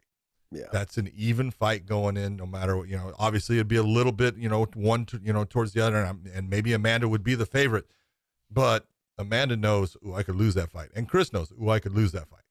and that's the kind of fight you need to see. Unfortunately, it won't happen, but that's the real juggernaut fight that that you know for the for the sport of MMA. Cris Cyborg versus Amanda Nunes two is one of the main fights that actually needs to happen. Yeah. Yeah, I mean, look in terms of when you said that, she, like, because I don't think she's changed a whole lot. But what I will say is this: is that she hasn't changed in her style, and I don't think she she's changed in how she approaches people like Leslie Smith. Whereas she she knew Leslie was still going to be in there, but when she fought Julia Budd, she respected Julia for the first round. Towards the end of the first round, started realizing that Julia had nothing for her and she just bullied her around and just did what she normally does. And there was no respect there. She didn't need to. She was just touching her up. Julia would just bring her legs up and her elbows down and try to block all the big shots, and that's all she would do, you know. And the same thing with uh, Blencowe. Like once she realizes that you're not going to be there and you're not going to try to fight back, she lets it all hang out, you know. And in this fight, you know, Leslie, she was still trying to fight back. And so then Chris was Chris was a little bit more patient with that when you look back at the Blencowe and the Julia Budd fight, they just put their hands up and they cover up and they put their back to the fence. You know, Leslie kept her back off the fence quite a bit this fight. Oh yes, most of the middle. She tried to stay in the middle, and that's where Cris Cyborg has made her living. If she puts your back to the fence and she sees that you're comfortable just being there, she's just gonna tee off on you. You know, and and that's what she did with Julia Budd. That's what she did with Blencowe, and she that's what she's done with a lot of her past opponents. That wasn't Leslie. So when the, the match gets out into the middle, there's a lot more at stake. And I think Chris, like uh, in this scenario, Cris has changed in that in this fight. But in Pat in the other two fights, she didn't have to make any changes. She approached them both cautiously in the first round a little bit, but then as the fight went on, she's like, "What am I respecting them for? They're they're not they're not doing anything to me. There's no there's no reason to fear them." And that's exactly what happened. She just she does what she normally does. She presses them the fence. She makes space. She flurries, presses back into the fence, knees the body, elbows the head. Like she does all those things. Makes space, digs the body, comes back to the head, throws the knees. I mean, she can just tee off on you whenever she wants once she has your back to the fence. In this situation, it wasn't there. So, but I mean, a good performance, a good performance by Cyborg, and a good performance by uh, Leslie. I know it was tough. She needs to take a break though. Let her brain heal, let her body heal, let all those things heal and uh, we're gonna see. We're gonna see what's next. Who do you think should be next for her? Cat? Sinead O'Connor? O'Connor. I said that. I said Sinead Kavanagh. Sinead Kavanagh. Uh, you know, I my my uh, I think Sinead is a good fight for her. As far as Sinead will stand with her, and she will she will trade, and she will throw. Ground wise, there's a big separation between the two right now, so it's a problem with it. Ground wise, Cat has the ability to wrestle with Chris. Mm-hmm. Uh, the stand up is where I think there's a, a separation, uh, just power wise and the way things are done. Uh, Cris is just better in that area. So I look at it and I go, you know, here you look at Cat. You know, Cat's one of the people to beat Amanda. She did it off of. Uh, she took abuse in the first round with Amanda, then started to come on in the third, exhausted Amanda, and and uh, you know got the win. So it's a good person for Chris to want to fight. I don't, you know, and I know the cat cat is in that position where you know she's probably going to be one of the next up. You you really this is why I say it should be the fight that everyone wants to see. Let's somehow let Chris go back to the UFC if that's what it takes for just the one fight, but the UFC would never do it. Let Amanda come on over to Bellator for one fight, and the UFC would never do it. And but it's the one fight that you know mixed martial arts fans need to see. You know, Amanda's got four losses. You know, Chris has got two. To sit there and say, you know, one's the best in the world. You know, Amanda's lost to Alexis Davis. She lost to Sarah D'Alelio. She lost to, uh, I think she lost her first fight of her career. I can't, I don't even know who it was against. And then I know she lost to Cat. So, you know, she's got her losses in there. Now she's had a hell of a streak. And in that streak, she beat Cyborg to win that, you know, featherweight title in the UFC. But there's nobody in the featherweights that the UFC has that you can put against her. You yeah. know, it, they they both stand out in their respective weight class. They're the two. Yeah. They're the two, and that's the one that needs to happen. Even though I know it's not going to happen, but I just want it to happen. Yeah, I think a lot of people want to see it. It, just because it would be a great. I don't care who wins or who loses. It would be a great fight. Yep. It would not be the same thing that you saw the first time, and that's because, you know, Chris came out with that Marauder and was you know just going to prove something, and Amanda said, "Oh no, you're not," and Chris realized, "Oh, she can hit harder than I thought. That was not that was a mistake. She lost the fight."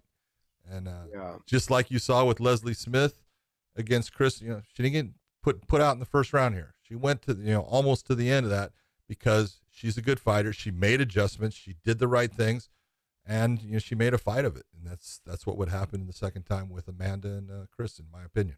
Yeah, I think if you were ever going to do a cross promotion fight, it should be this one. The only reason Oh yeah, there's not a whole lot at stake because neither promotion has a ton Yeah. of depth at that weight class. So if you're ever going to do one, do it for this one. Like, I mean, I, I can get into arguments all day about I want to see Volk and Patricio and other fighter, you know, Lima and Usman, and I get it. You know, I understand why you don't do it because the, these champions are like kind of like your backbone of your company. But with Cyborg and with Amanda Nunes, like they have nobody else to fight. Just let them. You know, and you look at the truth of the featherweights in the UFC. You've got a couple of featherweights still there. You've got Felicia Spencer who fought, you know, last night and fought against uh, what's Dumont, I want to say. Yeah. And uh, you know, that's it. That's that's all you've got. but and if you took Cyborg out of the featherweight division for Bellator, you've got a lot of good competition throughout the the ranking there.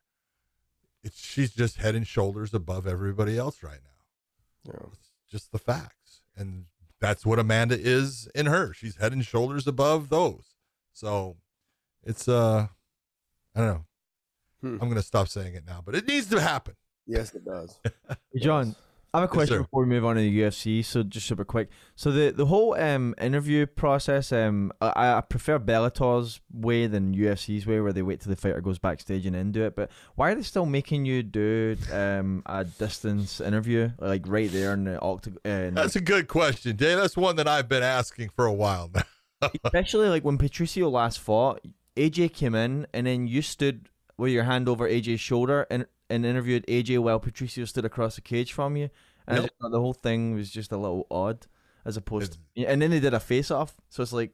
So Oh, yeah. Even six feet. Oh yeah. Okay, you know, let's let's look at let's just be John, honest be careful, John. Well, it's still better than the UFC's because I mean you're still capturing that moment.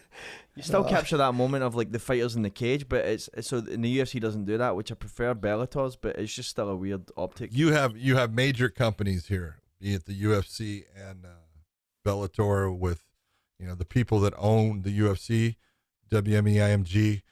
You know, uh, they have their their way of looking at things liability wise. Well, Viacom owns Bellator; they have their way of looking at things liability wise.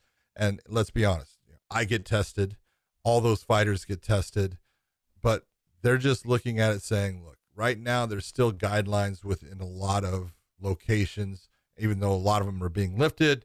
We don't want to put anybody in a position where they would be able to say that we put them at risk based upon not following a distance guideline or something like that. I personally have gone to my bosses and said, hey, can we get rid of this poll? Can we actually just interview somebody?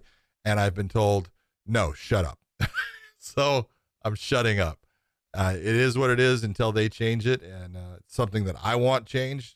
I don't like the way we do it, but doesn't matter what I like. It matters what they want, and they have their reasons for wanting it, and that's why I do it the way they want it. Yeah, when you got companies worth billions and billions of Yep. dollars, they're not willing to take a chance of being sued. So they're going to err on the side of caution every single That's time. That's it. That's exactly it. That's what it comes down to. So basically, because John's 80 years old and too Yeah, they're afraid he might get COVID. Yeah, they, they're not worried about the fighters. They're worried about the old guy here, man, getting might it. and croak. Just, I, dude, I could, I could actually catch it and fall over in the cage right in the same moment. Over. Now, there's something worth TV worthy. Yeah. That's TV worthy right there. All right, well, let's jump into the UFC. Let's do it.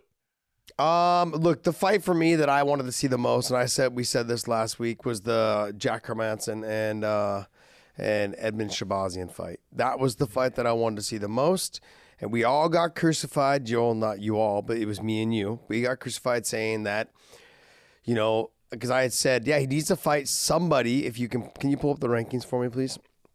He needs to fight somebody in that Brad Tavares level of ranking. The reason why I said that, and everyone's like, "Oh, he already beat Brad." No Yeah, kidding. but Brad was ranked like I want to say where was Down at Brad at? 15. Yeah, he's down at 15. I said he needs to fight somebody in that area, is what I Yep. meant. Yes. Okay, and that's what we were. I actually even said that because we had, you even said that he had beat Brad, and I'm like, yeah, we know he beat Brad, but if you want to keep him in there, let's get him to somebody like a, we even talked. I said Kevin Holland. How about and Chris Weidman's out? I go, how about somewhere in that ranking system? I said I don't think he can beat Kelvin Gastelum. Kelvin's pace. See, I would look. Kelvin would be more of someone that I could see them putting him against. It. Okay, if I was his management, at least Kelvin is a stand-up guy. And a smaller guy, by the way. Exactly. Look, Edmund's got very good stand-up. He's long. He's able to use that length. He's got power. He he throws good combinations in the stand-up. Well, let's just be honest. In the stand-up against you know Hermansson, he was doing well. Yeah. He's, you know, in the first round, hell, he was lighting him up at times. But it's the ground and and see this is, you know, people get this idea that oh because you come from a certain location, you're going to be just exceptional on the ground. He has problems with people when they get on top of him. And I looked and I said, Herman, if Hermansson gets on top of him, he is in trouble. This is a different level. I don't care about belts. This makes no nothing about belts. This has to do with pure MMA skill and your ability to apply that skill in the cage. Hermansson on the ground, he may be a white belt in his, you know, uh, wherever he's working out at, but in the cage, when he is in a fight, that dude is a high level black belt. He is a stud as far as his body positioning, the pressure that he's able to create, the the transitions from one attack to another. He's outstanding. I just looked and I said, man, this is, you know, you're taking a guy and you're saying, I'm hoping that he's going to beat him in this stand up game right now so we don't get to this ground game.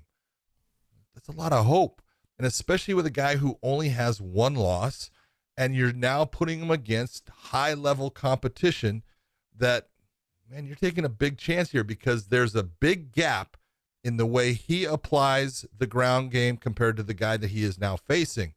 And that was the difference in the fight. He got caught in positions on the ground.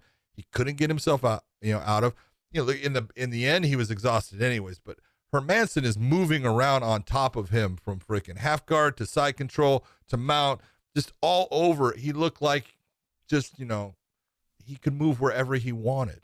And he was doing big time damage. And that's the second time in a row that Edmund has been damaged badly by his opponent, taking big shots, and he's leaving big chunks of himself in that octagon. At 22? At 22, 23 years of age. Crazy. Yep. There's no reason to rush this person. I, I actually had this conversation with Jaleel Willis. I said, hey, like I, he's he's got a couple more fights left on his contract. I said, just take your time, okay? Try Yeah. to the fights that you can right now, you know, and and uh, you know, and get ready to fight the best guys maybe in your next contract negotiation. You know what I mean? So if that's the case with right now, he's coming off, you know, two losses. You're Yeah. coming off two losses, and don't get me wrong, Derek Brunson and Hermansson are tough. They're top of the food chain, and they've been there for a while. But there's just certain guys that just when you know they've got great top pressure, heavy pressure, you shouldn't be matching up against. You shouldn't want to fight them. You should say no to those fights, or you Those should. are the guys you push down the line. Yes, those are the ones that you know if if you lack the grappling, which you maybe are good on the ground, but when you give up positions, you I could tell when he um Hermansson had the crucifix on him, he had no idea how to get out, Well, hold, hold on. bridging and flopping. Hold around. it, hold it. When Hermansson put the crucifix on him, it was because Edmund stuck his arm between his legs. I saw. I actually saw that. I'm like, oh my God, are you kidding me? Yeah, yeah. It was.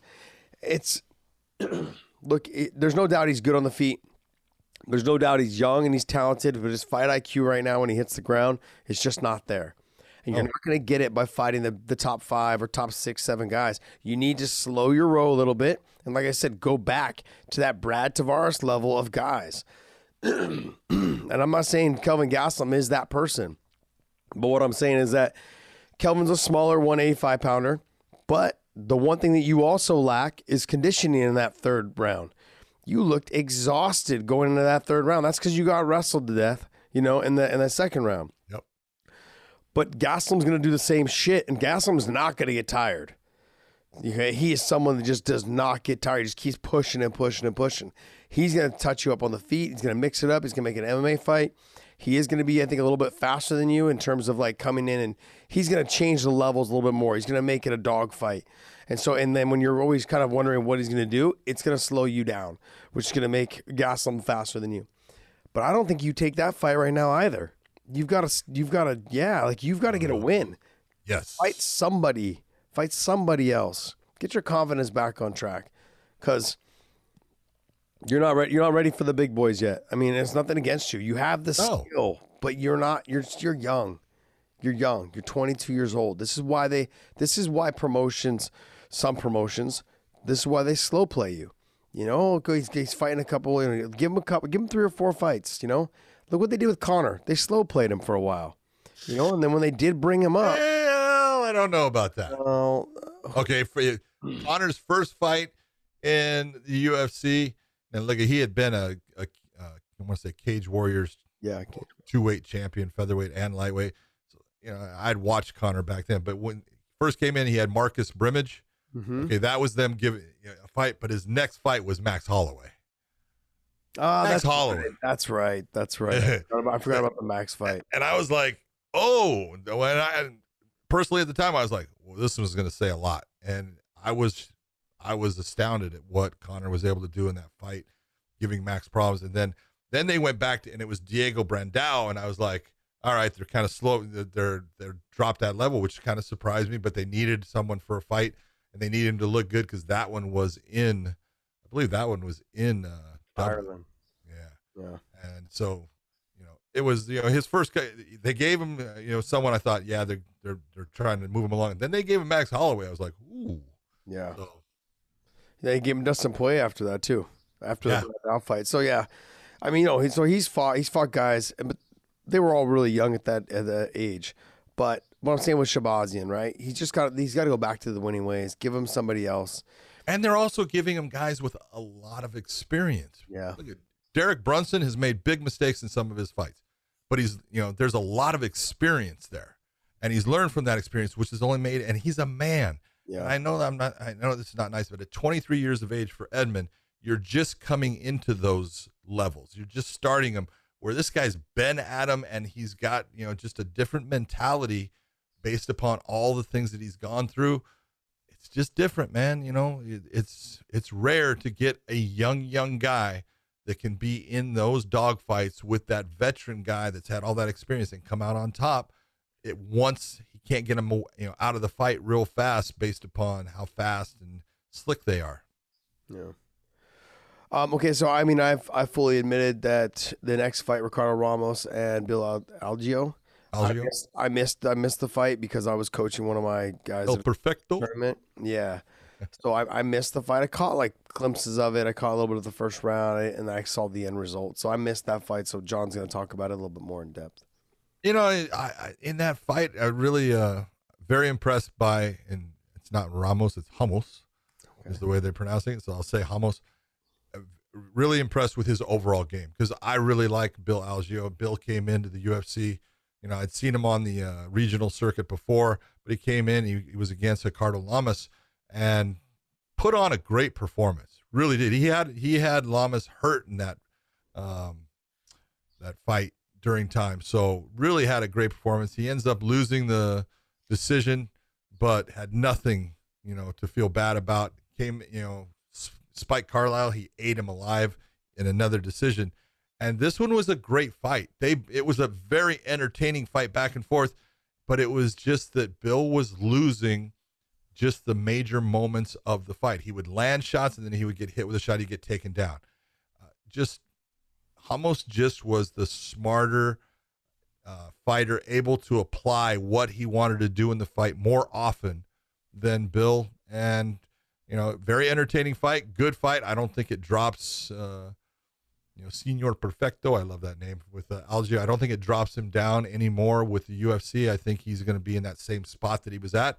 He just needs to kind of just think about his technique and what he's doing at times in opening up and how tight he should be at times compared to what he is. But it was a it was a really it was it was actually a closer fight than it looked. It's just that you know Bill kind of lost almost like every round just by a little bit. Yeah, Th- those they, we have those fights. You know, like Yeah. we were talking about with the Austin and Fabian fight. Like, Yep. Fabian was losing the fight. I mean, the third round he lost a lot, but the, he was losing the fight. But like, you just know if they get back to the feet, the fight could end at, at any moment. So you he lost, but it can still happen. Yep. And so those are the kind of fights and the fighters that you want to have. Uh, to me, Norma Dumont, she looked fast. She looked like she had some power in her hands. And Felicia Spencer had no answer for her on the feet. I know it was a split decision, but I mean, I don't know. Yeah, it shouldn't have been It shouldn't have been. I thought I thought Dumont won uh, two rounds at least. clearly, clearly. Yeah. And so, um, don't get me wrong. I like. I've always liked. I like Felicia Spencer. I like her. a lot. I. Ah, I just that I thought Dumont dominated the positioning. I, that's a fight. I mean, that does kind of interest me now. Like her and maybe uh, Amanda Nunes. Yeah, That not ready I, I know, I get what you're saying, but I'm not saying it needs to be next. What I'm saying though is that like we're talking about, there's not a lot of people at 145. I could see it happening if you want to keep your champion happy because she doesn't want to cut back down to 35.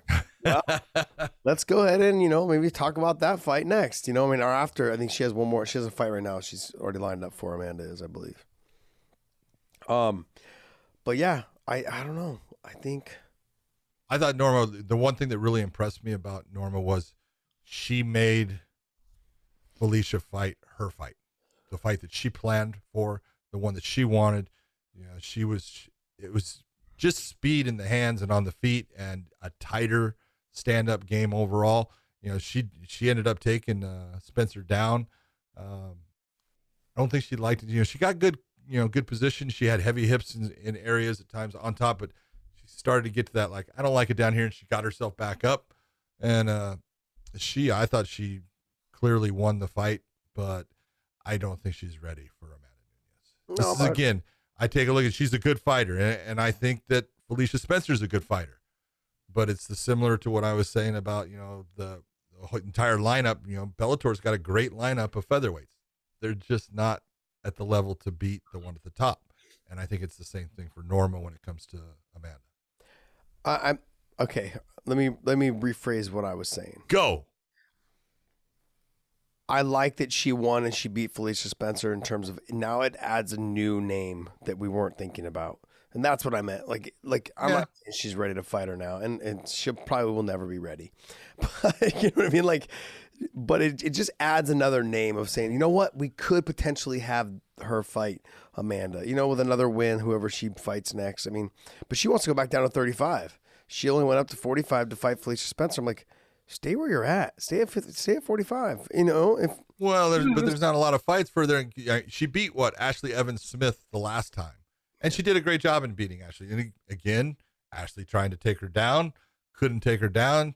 She uh, just you know peppered her on the stand up and, and got the got the win. But you know, there's nothing there if you're in the UFC yeah, but look, other than Amanda. yeah, but they've got to have fighters. They got to have fighters getting ready for her at that weight. Otherwise, you got 35 pounders coming up to 45, and that's not fair either. Let's just let her establish her weight at 45 and have other girls that are there. Like there are girls, but they've got to they've got to have a division. They don't even have it in the on their rankings. There's no one. There's Amanda, and there's no one below. They got nothing. Yeah, I, but I'm saying though is that like at least put Dumont in that weight class now, along with Felicia Spencer. Put them there, like showing that there is somebody there. It just looks really bad. Like there's no one underneath there. It's just like okay, it just looks like they. It looks like they they have two pictures up there, and they just um, it's almost like a mistake. Like they fucked up and put Yeah, she's- cover up there for. The champ, champs. They got to have her picture twice. Yeah, I know, but they got to put a, a, a- people below her showing who. They only have two fighters. No, it's horrible. They got and, Make and, honestly, look Nor, Dumont is not. So you got one. You got Felicia. They got rid of Megan. Or Megan. Yeah. Anyways. All right, all right. Okay. Um Did you see Ben Rothwell and Chris Barnett? I did not. I did not. I saw clips of it. I saw Have you ever seen War of the Gargantuas? Oh man. Ben Uh, these guys move just as fast. Ben is so big. He is. saw the finish. That's all I saw. uh, uh, yeah, the, I mean the finish that was called the guillotine. Yeah, you know what it was. Jesus Christ. Boston. Oh god damn it. If you don't know what the hell and this is not Bruce Buffer's fault, even though I would love to attack Bruce and say, Bruce, I can't believe you didn't know. Bruce Buffer gets the information from the referee. The referee is supposed to know what kind of submission happens. That is your job. If you're not knowing, it's okay. I'm not going to say anything. Ask the fighter, what was that? Okay, because it's possible you don't know. But to call something something it's not is a mistake on your part. Okay, that means that you you you have uh, such an ego or something that you can't ask. You know, ask. If you don't know, ask. That's a go go. That's Ben Rothwell's move. That's what he got Josh Barnett out with. All right. He's done it a couple times here, and it's like, know the move. It just drives me crazy. John, you seem like you're riding Mark Smith a little hard. I'm not riding Mark Smith as a referee. He did a great job. If you don't know the submission, don't call it something because here's the problem with it. And this is why I get all tweaked. As an official, you should be, if you have an idea of what a show that you're going to be doing, you look and you see the people that are on that show. And then if you don't know somebody or you don't know something about a fight that's possibly you could be doing, you start to, you know, look at those fights and you see, well, you know what, this guy's got a tendency. He likes to go to a D'Arce choke. This guy likes to go to, you know, he, he's always getting the back and, and getting uh, uh, a rear naked choke. This guy likes to go for knee bars. This guy likes to use an Imanari roll. All that stuff is information that can help you. Well, if you're the one that puts out it's a guillotine when it's not, now I look it up and I say, oh, this guy likes to go for guillotines. He's got a couple of look at all the guillotines, and they're not guillotine chokes. You're not helping your fellow your fellow officials. You're you're making life hard on them just because you're being in that position where you're calling something that you don't know. If you don't know, ask. It's a pretty simple thing. I'm not I'm not trying to be hard on him, but there's always going to be something that we don't know. We're human. So if you don't know, don't be this person that's got to act like you do. Ask. You made Bruce Buffer look stupid calling out guillotine. It's not Bruce Bruce's fault. It's yours. Now, like when I had Charles Oliveira against I want to say Eric Wisely, and he puts him in a beautiful back-seated calf slicer, right? And Bruce comes up and goes, you know, Johnny, what was that? I said it was a calf slicer. A what? A calf slicer, a calf lock, calf slicer. Okay. Winner by submission. That's all he says. and then it's on Bruce. Yeah. But other than that, like you're supposed to give that man the right information, and, and you do it for all your other officials. It's just something that should be done. John, you sound a little salty towards Mark Smith, buddy. Not salty at all, baby. That's like not it. job or something. I'm just trying. To... It is his job. John, I'm giving you a fucking hard time, of course. I thought you all about it. I thought you were about to break into a Biggie Small song, like uh, if no. you don't know, now you know. if you don't know. Anyways, um, but you were talking about the um Ben Rothwell fight and how big they were, but how about Jared Vanderveer or Vandervera or whatever? Yeah, it was, it was Tafa. Tafa, like these guys were throwing some heat, oh, yeah. and Jared was just had the output. It was impressive for a big guy. It was. Just kept walking him down, walking him down, throwing a ton of punches, kicks, everything. Some of the knees landed. I was like, wow, for a big guy, you're fucking moving right along. I was impressed because when you see big guys, like I've seen 85 pounder Trevor Prangley being one of my best friends. Fucking never, never trained, ne- never was always in great shape, but in the fight, never looked like it. for a guy this size to have that kind of output, you guys have to understand it's very impressive. Very it was. Impressive. In fact, that's what beat Justin Tafa. Yeah. You know, it was just that he was able to first off he was able to accept good shots and and continue on, but he tired, you know, Justin Tafa out with his output. Justin actually slowed down as far as his offense because he was tired based upon having to try to block and, and deal with what Vanderaa was doing. So, yeah, it was for a heavyweight fight. It's exactly what you want. They were both in there slinging. They were, you know, going after it. Uh, there was blood. You know that that little cut on the side of his head actually bled a lot and stuff, but it wasn't a, it wasn't a bad cut. But uh, I, for heavyweights, they, they were going, and that's that's what you expect, and that's what you appreciate when it happens. Yeah, I, I liked it because, like you said, for heavyweights, both of them had a lot of output. Tafa was just he was you could tell the reach was a problem, and then the way that uh, Jared was mixing up the kicks, head kicks, body kicks, leg kicks. I mean, he was doing everything really well. And every time Tafa came in, he kind of dipped his head, and then Jared grabbed his head and tried to knee him. So Yep. it- he he mixed it up very well. His his attacks were mixed up pretty well. This a little tiny cut, Little tiny thing, man. yeah, just bleeding. Oh man, It happens. it's like Dave once a month. Just Oh. podcast Dave. oh, it's great. All right, so uh, you know what? Carla Esparza to me, probably performance of the night. I swear to God, she is. She cracks me up, and I've seen it every time I've ever watched her fight. Anytime I ever refereed her, she looks like she's going to an execution. Her execution when she walks in the cage. She look. I've never seen a fighter who every time she is never got a smile on her face. She is never happy to be there. She looks like this is the end. She's got that blank look of fear. And then she comes out and she has the performance that she has. I go, she just is, you know what? She amazes me what she's able to just, okay, I'm turning it on and going.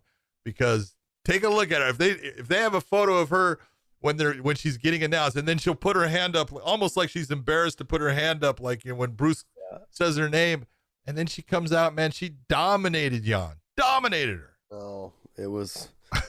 Yeah, she she she from from from the very first takedown, it was dominant. Oh, Very first takedown. Very imp- look at her. look at that face. I wish you guys She's being executed. I'm telling you. yeah, look it up on you guys. You guys will see her her entrance or when she's sitting in the cage and, and Buffer's announcing her. She has no expression on her face. She's just looking at her opponent, and she just realized she's at the gauntlet and now ready to be executed. Yeah, the guillotine is there. It's just a matter of them sliding her into it. Oh man, Look at this. She look at her put the hand up. No, nothing. Just you know, nothing. I'm, I, I can't believe I'm, I'm here. How did how did this happen? I thought And then she goes out and does it. myself when I'm in there. like shit. Like how did I fucking end up in this position? And Jan, Jan's got that look. She's bouncing. She's got that you know head movement back and forth. She's looking. It's like, oh my god, Carla, are, are you kidding me? Is is this? And then all of a sudden goes, but goes into a beautiful takedown, transitions, nice chain wrestling, gets her to the ground, dominates her on the top. I was like, she just is. She's amazing. I love Carla. She's a sweetheart of a person. You know, she's got really good wrestling and she's tenacious with it. But man, Carla, you got to smile when you walk in the cage, please. For me, just She's a beautiful girl too. tell me. Oh, I know. Tell me you want to be there, please, because you have me scared to death every time. Yeah, she's nasty, man. I mean, I don't know. I, I, I always I always wonder about her because she uses a ton of energy in her wrestling, and though when you know when she fought um Joanna way back when I think when she lost Oh, that was, Yeah, but she just she had no she had no answer. Like once the wrestling didn't work, she had no answer. yes. You know, she's been working a lot on her stand up, and we didn't see a whole lot of it in this fight because she didn't have to use it because her wrestling's so damn good. But um, but she's got to she's got to continue to get better on the feet because I think if she's gonna make that, she, I mean, she's got a case, I guess, maybe to be next. Oh, she's already beaten. You know, she's got to win against Rose. That's how she won the title. Yeah, Think about it. They had that show with, uh, you know, Miesha Tate and Ronda Rousey as the the coaches. mm-hmm. that's how she won the title. She was the person that you know held that title first, and that's the person that she beat her. I remember it was we had the Ultimate Fighter, and uh, I was there, and I was I was I actually thought Rose was going to win that fight. Didn't win it, man. Carla just dominated her. Damn. Well, be good for. a fight. I mean, I thought she had a great performance, good stuff by her. I, but she does have a case for her to get back up there into that title. Yeah, absolutely. So, um, Talk about it. let's go. Let's go. Talk about it. Let's fucking go, John. I told you. Oh. um, you know when John was talking about earlier about Mark Smith? If you don't know something, Being an ass, huh? just, you know, be an ass. John has, has a tendency sometimes. Look, it, the speed belonged to Cody. The wrestling Yeah. belonged to Cody. I think he put too much pressure on himself to get the takedowns. He he did a great job of getting takedowns in the earlier rounds, but when you're not used to doing it as much as you used to when you were younger, it's exhausting. And not only do when you get the takedowns, you need to control the position. You don't need to pass. You can you don't need to do those things. He kept trying to pass and Rob kept trying to get up. You know what I mean? So there's a lot of things that he could have done better that he just didn't do. And so ah, I don't know. I don't know. It just frustrates well, was, me. There was things that impressed me with Cody as far as, you know, you know, we had talked and if you remember there was that moment where you said, I think Rob's faster. I go, no, no, no, no. And I did my little thing because yeah, Cody's fast. Yeah. He is really fast. But I thought Rob had more power, and I, I will give it. He touched Cody a lot, and he he ate all those shots, and he kept himself in the fight. You know, he was. I think you know being tired was a big part of his inability to stop some of the things that was happening, and it slowed his offensive output down. But in the even in the fifth round, look, he came out to fight, and Rob fought a beautiful fight, smart fight overall. You know, took his time, did not get into bad positions with him, but kept putting just shots. And he wasn't trying to knock him out with a big shot. He was just trying to touch him. Yeah. And that was the big difference. He was able to touch him a lot and just Cody getting tired. And I, I do think part of it was, you know, maybe it is that, you know, when you don't wrestle a lot and then you do, it does tire you out. There's a difference. Same as if you're a wrestler and you don't stand up and fight, you know, and then you have to, it's exhausting. Yeah. Like, I, but here, John, Cody was the faster fighter, but it, the speed didn't play as much a factor because Rob had a six or seven inch reach advantage. Yeah. Is what they were talking about. So I don't know you pull it up and see what his reach advantage was, but it, it was a lot. So they were they were talking. I believe it was like a, it was they said six inches. Anyways, regardless, it was the speed. It's harder to get in and close that distance when you're when you're you don't have the advantage on the reach. So your speed's there, but getting in is not. Now his wrestling was on point. I was like, damn, he was he's a way better wrestler than I ever gave him credit for. I knew he had good takedowns and I had seen him use them several times. But it was the control on top once he got there. He almost felt like it almost when I was watching, almost felt like he felt nervous down there. Or he just didn't have the control or he was a little bit of that Darrion Caldwell. wanted to hold him yeah. and not do a whole lot of damage. And when he did posture up, he gave too much space. Well, which cost him huh? six inches. Six inches, yeah. You know, and that's what that's what we talk about. You know, when we talk about that grappling situation, close equals control, while space equals escape.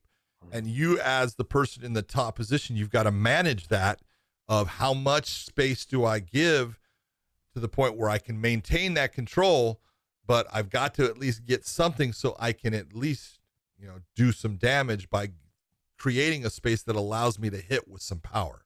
Yeah. Where does Cody go from here? He's, dude, take a look at his age. So take a look at his age. Young, he's 26, 29, 29. How old is he? Just pulling up here. 29. 50, 29. He's got 29 years old. He's still on the downside of 30. He's got a lot of years left. He's got at least four or five, at least. He's got a lot of years because he is fast. He still has power. He can wrestle. He just needs to just hone in, you know, what made him what he was coming up and that confidence. You know, Josh, you talk about it all the time. He had one win. Let's be honest. Okay. The one win, and it was, you know, spectacular knockout, but it was one win. And yeah, that helps but it's not the same as being on that two, three, four fight win streak. Oh, I know. Yeah. So he just needs to get some wins. Yeah, but I think also too that you know Rob's been active. You know Cody has not been active. Exactly, and he also get you know he was sick with the COVID thing and had problems and. Yeah, I mean, like they were saying he had blood clots. I didn't know he had blood clots. I knew he had like some some respiratory issues and he was struggling to you know get back to his conditioning, his cardio, like some of some athletes have had in the past um, with when they got COVID. But he had, apparently had some blood clots, whether it was in his legs, I don't know. Um, but he you could tell, like he just didn't seem like he had the same energy that he normally has. Uh, like when he fought Dom and we fought other fighters, he seemed like he had more energy then. I don't know. I think he's, like you said, he's he's under thirty years old. He's got plenty of time to make another run. And losing to someone who's been an active fighter, you coming off the COVID situation, I'm not ready to count him out. I think also no. too, people wanted to people wanted to say, "Oh, his chin's gone." His chin is not fucking gone. He God no, man. head kick right to the fucking face, and I was like, "Holy shit, you're still standing." I mean, he I, I, I said this last week on our show. His loss to Pedro Munhoz and his loss to TJ uh, Dillashaw, his loss is the reason why is because he stood in the fucking same position, didn't move anything, and threw the same punch three times in a row. What'd you think was going to happen? The guy finally beat you to the punch and knocked you out, but you got rocked. You decided to do that after you got rocked. You know, so you don't you got to move, and he did that in this fight. He got hit and he circled and moved. I thought I think Mark Henry has him on the right track. Yep. Um, he's got him on the right track. I, I just, he's got to work more of the the positioning in terms of his wrestling. He's got to work on learning how to relax from that top. He wanted to sit up and do a lot of damage. He gave too much space. But like I said, new coaches, um, new training, all that stuff. It's there's a lot to process. It's going to take a couple fights, you know, for him to get into the groove of of working with new teammates. Gets everything, learning, you know, the things that you were lacking that you had when you won the title. You didn't realize you had you were lacking those positions because you were winning.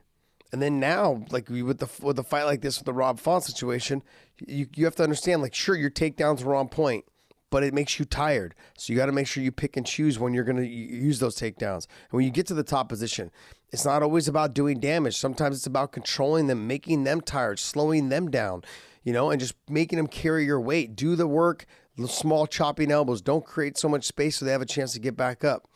I thought Rob fought, fought a good fight. Um, you know, but the problem is he's gonna be on the he's gonna be waiting around for a little bit because you got Cory Sandhagen and uh, TJ Dillashaw that are fighting next, and the winner of that is going to probably get a title shot before Rob Font does. Yeah, I would say that uh, Petr Yan's going to get a title shot before any of them. oh, that's true. I didn't even. Peter, Petr Yan's going to get a uh, a definite title shot. Uh, you can take a look, and uh, Corey is he's sitting in that position. He's right there for it. But uh, yeah, the one thing I I thought you said that was absolutely true.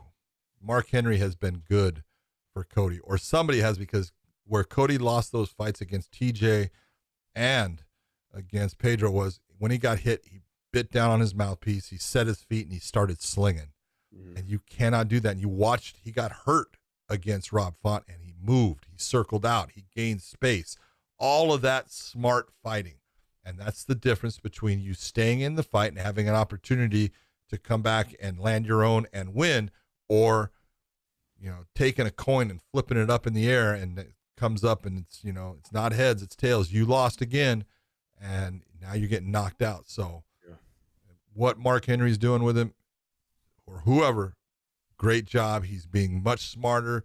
He's not doing the things that cost him those knockouts and that's why he's showing that he does have a chin he can take that shot because it's always the ability to take that one shot mm-hmm. and then you prove that you know what you're smart enough to get away from taking that second and third shot and now you're back in the fight all right, guys. Well, hey, why don't you uh, hit up mybookie.ag, use the promo code weighing in, and um, as Big John would tell you, they give you a plethora of money.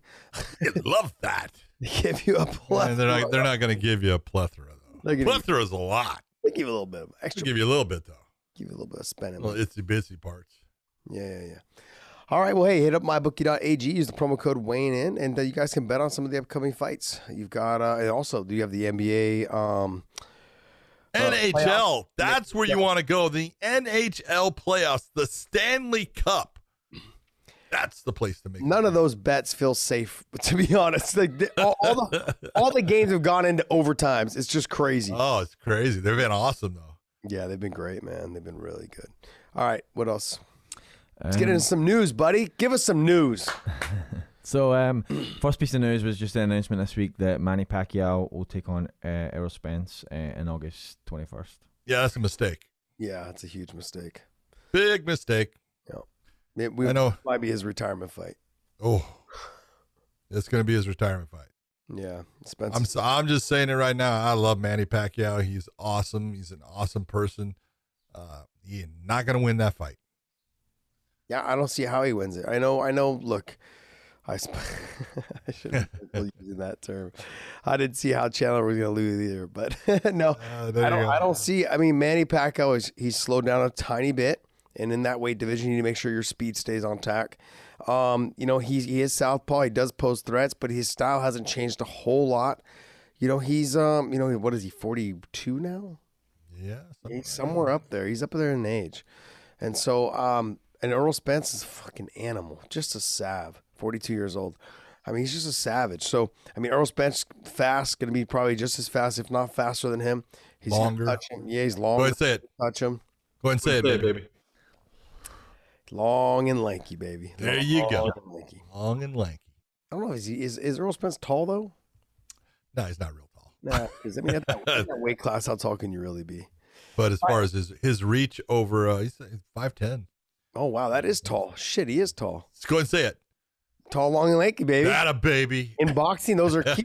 those are key. Oh, oh they are key. Success. They are key to the success.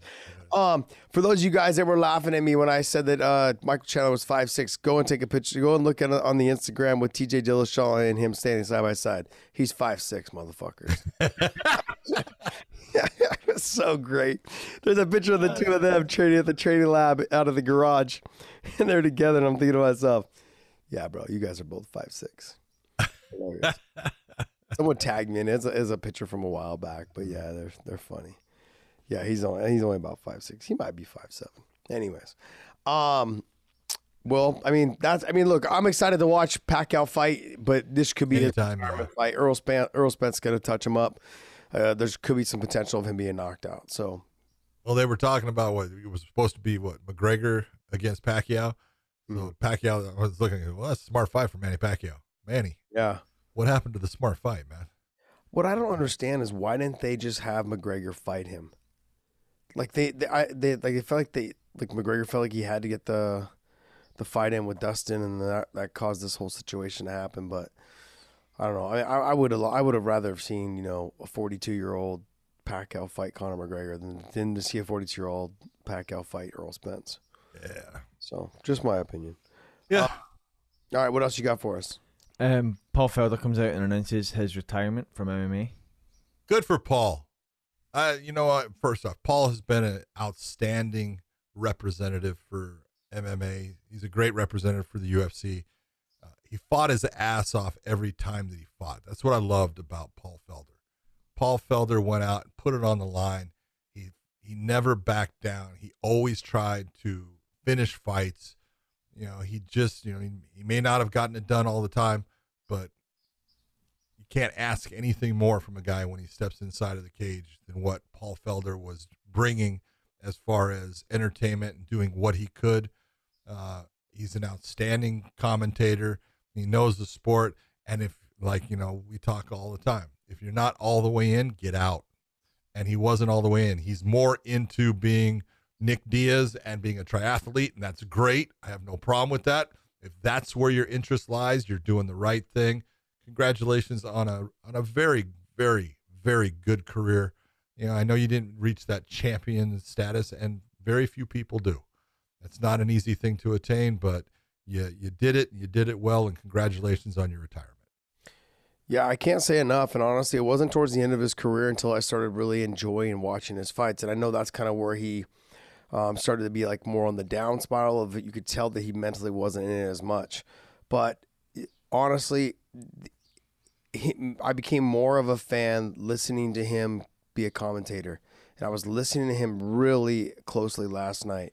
And he gives a lot of substance to what he do, what he talks about and I love his breakdowns. I love, um, I also love the way he does his post fight interviews. He's someone that talks to them, doesn't make it about him. Um, I loved, um, what's his name, um, Jared Vandera, Vandera or whatever. Vandara, Yeah, trying to make it about. Trying That to was make it about funny. him too, and and Paul just kind of was like, "Hey man, let's let's talk about you." I love guys like that. He's fucking. He's he's done such a great job in that role, and uh, he's phenomenal behind the mic. He was f- absolutely im- super impressive inside the cage, and getting to that that upper that upper echelon of fighters, those, you know, that two and three are potentially fighting for the title it's not easy. And for the guys that have been able to get there and get up to that top level and be there for so long, like he's been there in that five, six area, you know, for the longest time. But it's hard to stay there, you know, because you're those are the guys that are the hungriest in that between between four and say nine and ten. Those are the hungriest fighters that are making their way up. And so he's he's good. And like, you know, his his his fight when he took uh, with uh, RDA he took it on short notice fight. He didn't have to take that fight. You know, he could have maybe got the drive back, you know, in another way, or maybe prolonging it a little bit and gotten a fight where he could have got a you know a, a win. He didn't have to do that, and he did it because he's a company man, and he's he's uh he felt that that that little bit of fitness, you know, that he was that fitness he was working on for his triathlons was going to push him through. I mean, there is a difference though. People need to understand that there's a difference between being a triathlon and uh, a triathlete and in training MMA, the grappling, the wrestling, all those things, they take it out of you. You know, and the stand up will take it out of you as well if you only grapple and wrestle. But he's he's a dog, man. Like he is one of those guys that you knew you were going to get a good fight. You knew he was going to stand there in front of you. He was going to let you have it. And his fo- his fight with Hooker, I still think was f- fucking just an absolute phenomenal fight because his eyes swelled up in the first round, and he actually got stronger as the fight went on. I, I thought mean, he won the fight. Yeah, I had Hooker winning, but it was close. And I honestly, if they would have they'd have gave it to Felder, I wouldn't have given a shit. I wouldn't have given a shit. I'd have been like, okay, I get it. And I actually, to be honest, when I look back at it now, I probably would have gave it to Felder now just based on the fact that like he was the one that finished the fight stronger. And I know it's a 10-9 must system, but in that type of fight, I would put it more into a into like a pride style judging system where I judge the fight in the entirety of where he took the most damage in the first round and by the fifth by the fourth and fifth round, he was running away with the fight. Mm-hmm. So I probably would have judged it that way, but when I was watching it at home thinking I was like, "Oh, okay." I said, you know, Hooker's done more of the damage, and so that's probably why I gave it to uh, Hooker at the time. Both both of his fights against Barbosa. Oh, yep, nasty. You know, nasty. him as a fighter, his as a competitor, but I'm really loving him as an announcer. You know, and so um, congratulations on a on a brilliant career. You know, an amazing career. Um, but I'm looking forward to hearing you. You know, call fights, man. Maybe we can uh, we can um, put that other believe believe him you person that's on the show with you. Maybe we could shove him out, put you and DC together. You know. oh, I love to give Bisping a hard time, bro. Oh, why? Fun. That's fun. But I think I think they're great, man. You know, Bisping last night was very good on the mic as well. Um, you know, I think the two of them work really well together. So good stuff. Next thing.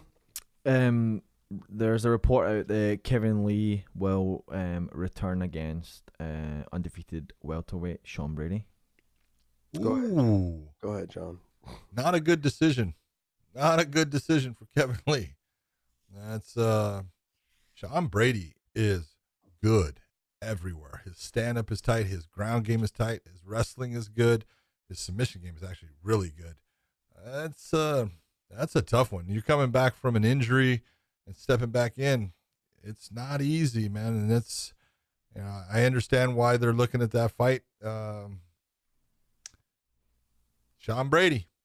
Yeah. You're a you're a bad man, dude. Yeah. And if uh, Kevin Lee can get past him, put that first uh, mark on that unblemished record, that's that's a nice feather in the cap for Kevin Lee. But that's a tough fight. Ah. Go ahead. Say I'm wrong. I don't. It's, Just say I'm wrong. No, it, it's a tough fight. It's a really tough fight. Um, I don't think it's a fight that Kevin Lee can win. Okay, that's one. I don't see how you uh, you you there is. I'm yeah. Well, obviously Kevin Lee can win. Kevin yeah. Lee's got power. You know anybody can get hurt, but the odds in that fight they favor Sean Brady. Yeah. Yep. Everywhere. Yeah. Mm, yep. I, I like look look Kevin. I've I've said this from a while back. He is he's a great athlete.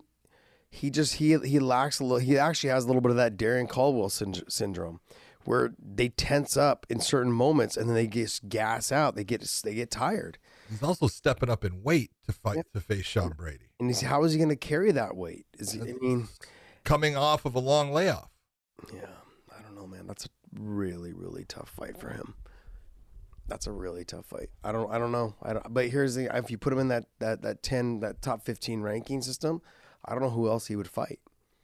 You know, Belal Muhammad walk him down and put so much pressure on him. He, you know, You're saying as a welterweight? Yeah, as a or as a lightweight? No, as a welterweight. Like, there's no one in that top 15 that I see like the, the I mean, Robbie Lawler, but you're not going to put your former champion against him, against Kevin Lee. You know, I'm just being from from a promotional standpoint. You know, put him against Chimaev. That, you know what I mean? Like yeah. that's you don't say you don't know what you're gonna get with Chimaev either when he comes back. Yeah, I do. That COVID yeah, I do. I know what I'm going to get with him. You know, um, that dude's a savage. Is Damian Maia even still fighting? You know, Geoff Neal coming off a loss. Maybe you have Geoff Neal in him, but Geoff's gonna touch him up. Geoff Neal's got power in his hands. Yeah, I don't know, man. I, it's I think he's better off at 155, but I don't think he wants to make that weight anymore. So he's kind of that tweener. You know, the 65 would probably be the the weight class for him. So, hey, good luck though. I'm a big fan of Kevin Lee. Yeah, good luck, absolutely. I, I don't just, think it's a good fight, good matchup for him. Next one. Uh, just our last piece of news for today um, is Diego Sanchez announcing that um, he's ending his professional relationship with Joshua Fabia. Hallelujah! Hallelujah! Ah! Sorry. Ah, I mean, I don't, I don't know who uh, put some sense into Diego, but thank you, whoever you are. And uh, interestingly, um, this is a quote uh, f- um, from Diego Sanchez. Uh, his attorney says any power of attorney that Fabia had has been rescinded, terminated. So that's an interesting point as well. That's a crazy statement. When you say power of attorney, yeah, why would you have? Any? Why would he have any power of attorney? Why would Diego sign that over to him? but again, you know, this is where you, a lot of people looked and said he's almost like cult like uh, status as far as his yeah. Mind with uh, Diego and the way Diego believed in him and stuff. But it's, uh, I don't know. I, I don't. First, the whole thing makes me sick. I'm yeah. just being as as honest as I can be with it. Diego's a good person. Obviously, he's at the end of his career. Um, we were talking. You said you think the UFC takes him back. That's not going to happen. UFC's not going to take him back. You know, they may try to help him a little bit more. They may try to you know do something for him, but they're not taking it back. He will be in their Hall of Fame. He deserves to be in their Hall of Fame. Absolutely. Uh, he's been that kind of uh, you know fighter and employee for him as far as the fights that he's put on. He's always gone out there and just tried to put on wars. Uh, except kind of in the end when this Joshua Fabia, something about the name Josh. I don't get it. You just shut your fucking mouth. you shut your. You shut your whore mouth. I love it, dude. Oh man, I, can, I said I can use too. I can use this one forever. Oh, forever, baby. Yeah, but uh, I just don't uh, I I don't know where it was that uh Diego saw something in this fraud because he's a fraud. Mm. Uh, but you know, these guys are out there, man, and I, I see him in all kinds of things, and we see him in, in in martial arts all the time. The phonies, you know, the the people that you know, oh, I'm the dojos, teaser, the McDojos, exactly. Oh, I've got a death touch. Come here. I'll tell you what. I'll let you touch me once. I get to touch you once. We'll see who dies. You know, I'm just being honest. You look and you go, stop. Yeah. You know, that shit. You know, the the one thing I loved about when MMA came up and is, you know, it it put all of these fucking frauds out in the pasture for a long time, and then every now and then they try to sneak back in, but all their bullshit about what they could do and everything, it all got fucking put to fucking uh, the test, and it all failed. Yeah. And so, you know, I, I can remember, and I, it was um I don't remember where Mickey Gall and Diego fought, but uh, they they that was the only I guess you want to say uh, win, you know, true win that uh, Diego got uh, was against Mickey when he had Joshua Fabia in his corner, but uh, you know they uh, they had that fight, and uh, the the, uh, the athletic commission called me and said, uh, "Hey, we we gotta you know this guy's saying that he's taught." a death punch, you know, and there's nothing against it in the unified rules. And we looked and they, excuse me, they go, he's right. And I go, there's no such thing as a death punch. I said, don't, I, I said, whoever that guy is, he's a fucking moron. Shouldn't even allow right? him in the corner. That's exactly what I said. I said, what you should do is say, oh, you taught him something like that. Okay, give me your license. You're out. I said, tell him to go, go away because he's full of shit and he's trying to create something there that is bullshit. I said, look, I'm not telling you there cannot be a death punch. It's happened in boxing a lot because people can die from getting punched in the head. I go, but there is no specific technique that yes, or you hit somebody with this, it's you know, that's it, it's all over. No, dim mak doesn't happen. There's no death touch. There's no death punch. Dim. That dude's that dude's nothing but a dipshit. that was my first fucking thing with whoever Mr. Fabio was. Dim uh, it's so great. Oh man, God, what a fucking knucklehead. Oh. Hey, well, I'm glad that uh, Diego's away from him, and I don't know why yep. you have a power of attorney um, over Diego, which I, fucking baffles me. And if you're oh, mind-boggling, allowed that happen. Yeah. Um, all right. Well, hey. Well, I guess that's the end. That wraps up our uh, morning show. I know we're going to drop this a little bit late, but that's another reason for you guys to hit that little bell off to the bottom right hand corner and the subscribe button as well. Turn those. So you know. On so you guys know when we drop our show. Because if be- you don't know, you'll never know. Yeah, exactly. And then don't be like one of these people that, hey, when you guys hit us in the comment, I've been waiting for this all morning. Well, if you like, I was waiting to see when it would drop. Well, if you turn the bell on, you won't have to wait. It'll actually tell you when we are dropping. So go ahead and do that. Uh, Good point, Josh Thompson. All of our on all of our audio platforms as well. We've got iTunes, Stitcher, Spotify, SoundCloud, Google Play, all of them. Go ahead and hit the uh, subscribe button on there as well. Most of you guys are getting stuck in traffic now again these days, so listen to us instead of trying to watch us on YouTube. We appreciate you guys. Uh, and also prowrestlingtees.com slash Weighing In. Use the promo code and still for our new limited edition Memorial Day shirt, which is going to be draw. It's it's already dropped, but it's going to be pulled off on Memorial Day. So you got to pick one up now. It's beautiful. Dave did a great job designing it. it. says Memorial Day on there with the American flag. It says thank you also. Camo.